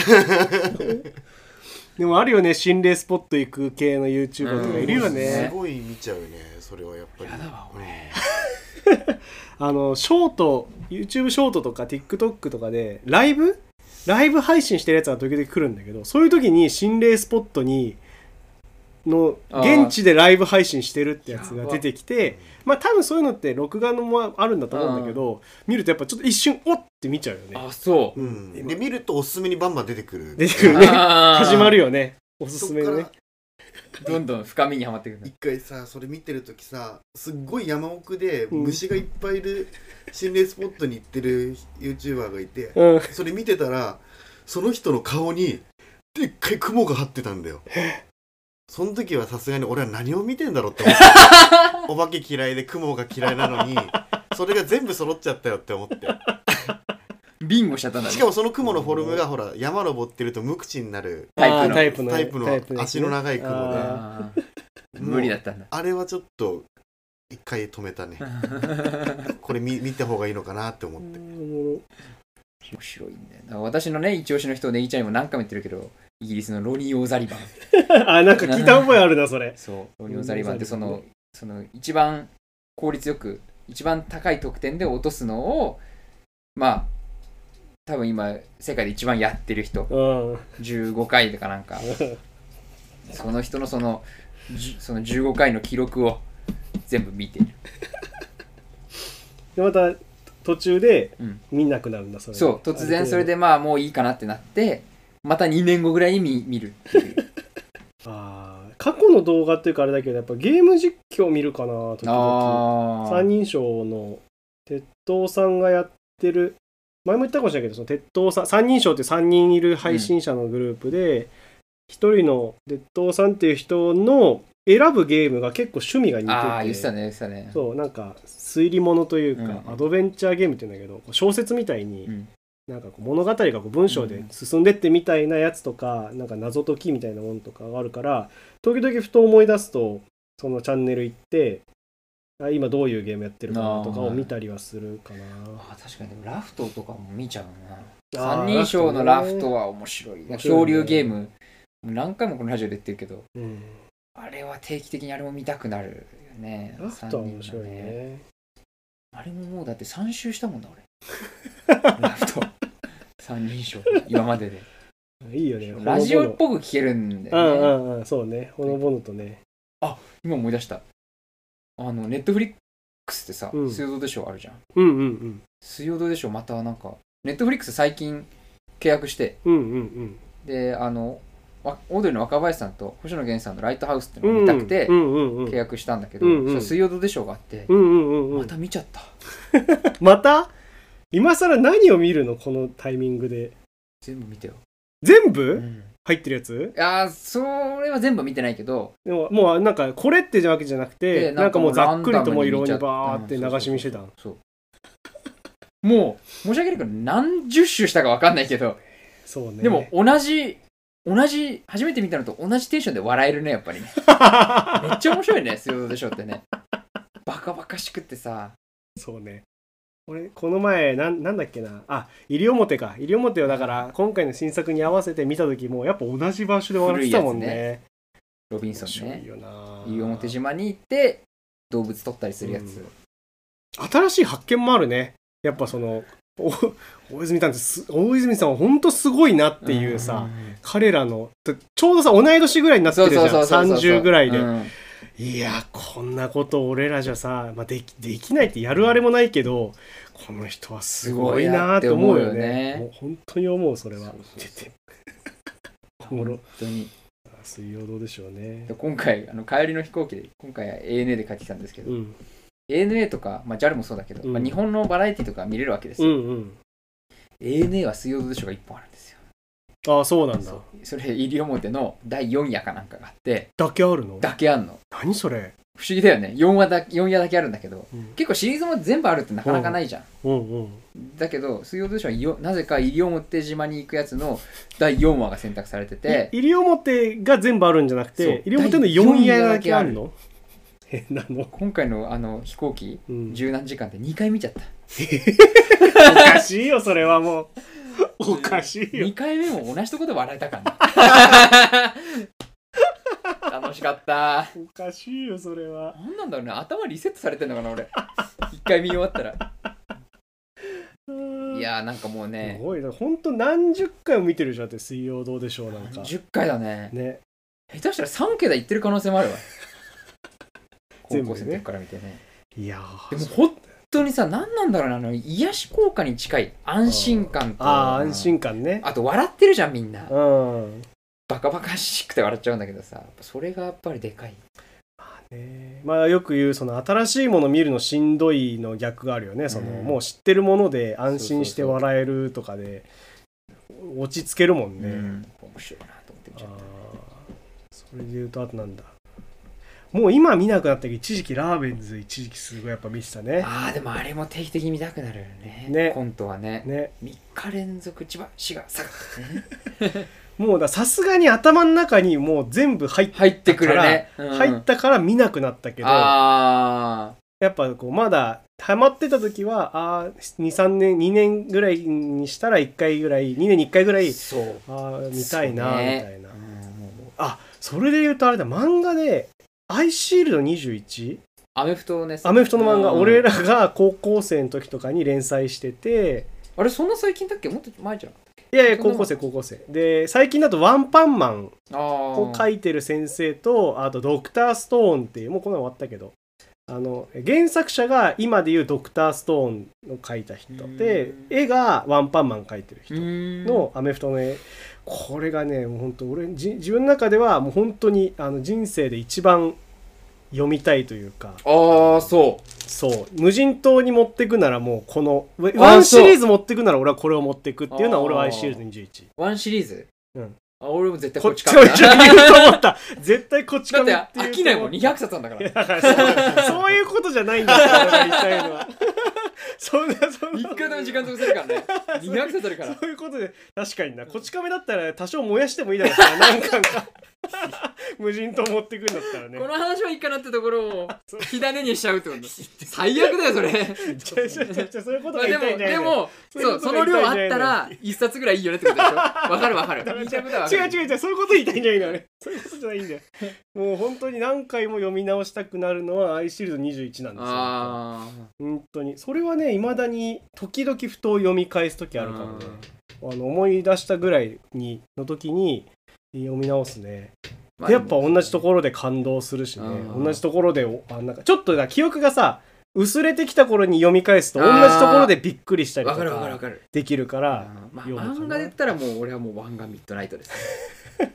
漫画は何回も読む何回も読める。だからその登場人物ごとに大体2、3冊でまとまってんだよ。うんそあのそうなんだ主人公とうんそのラ対戦相手かメインライバルうんは決まってるんだけうど、ん三3巻ごとにその3人目の人が出てくるわけ。はあはあはあはあまあ、ほんと4人目かな。うん3人そのメインのうん人たちがいて、うんそこにもう一人出てきてそのその人間ドラマと新しい車でこうはい変わるんだけど、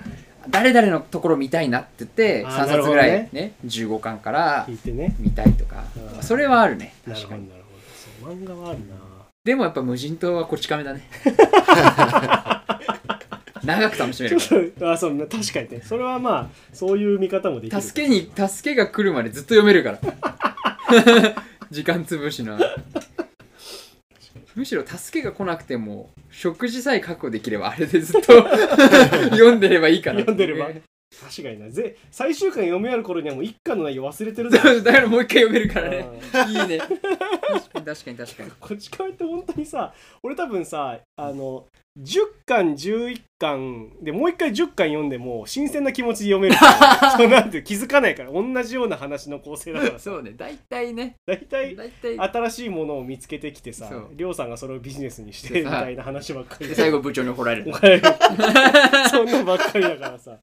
もう気づかずに200巻読める気そうがするねそれはそういうなんだっけえっ、とたまに見たくなるたまに見たくなる動画ね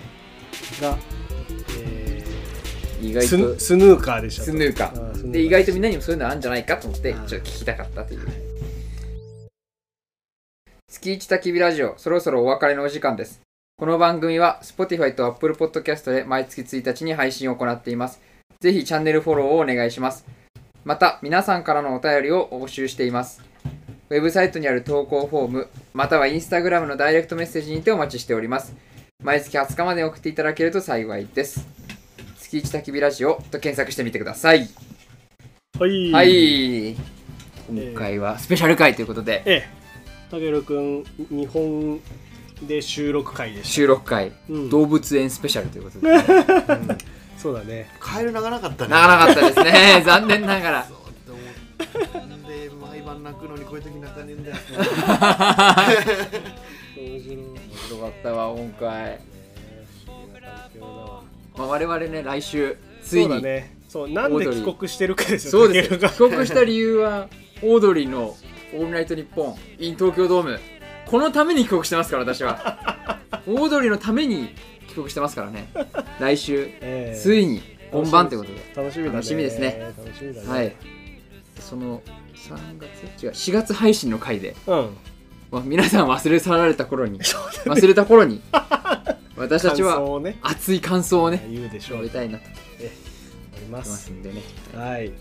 ということで、月一焚き火ラジオ、また次回お会いしましょう。ここまでのお相手は、根岸と、たけると動物園の園長でしたさようなら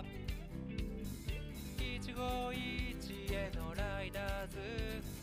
挨拶を交わして Yeah, yeah 走れ走れ走れ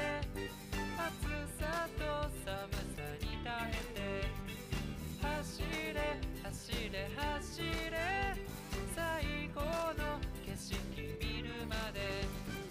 海の広さに叫び出す青い空に深呼吸みんなで一緒に乗り越えていつも笑ってこばすハイファイブ坂道砂利道獣道どうでも吐かずになんのそのみんなで一緒に乗り越えて最後は笑ってハイファイブ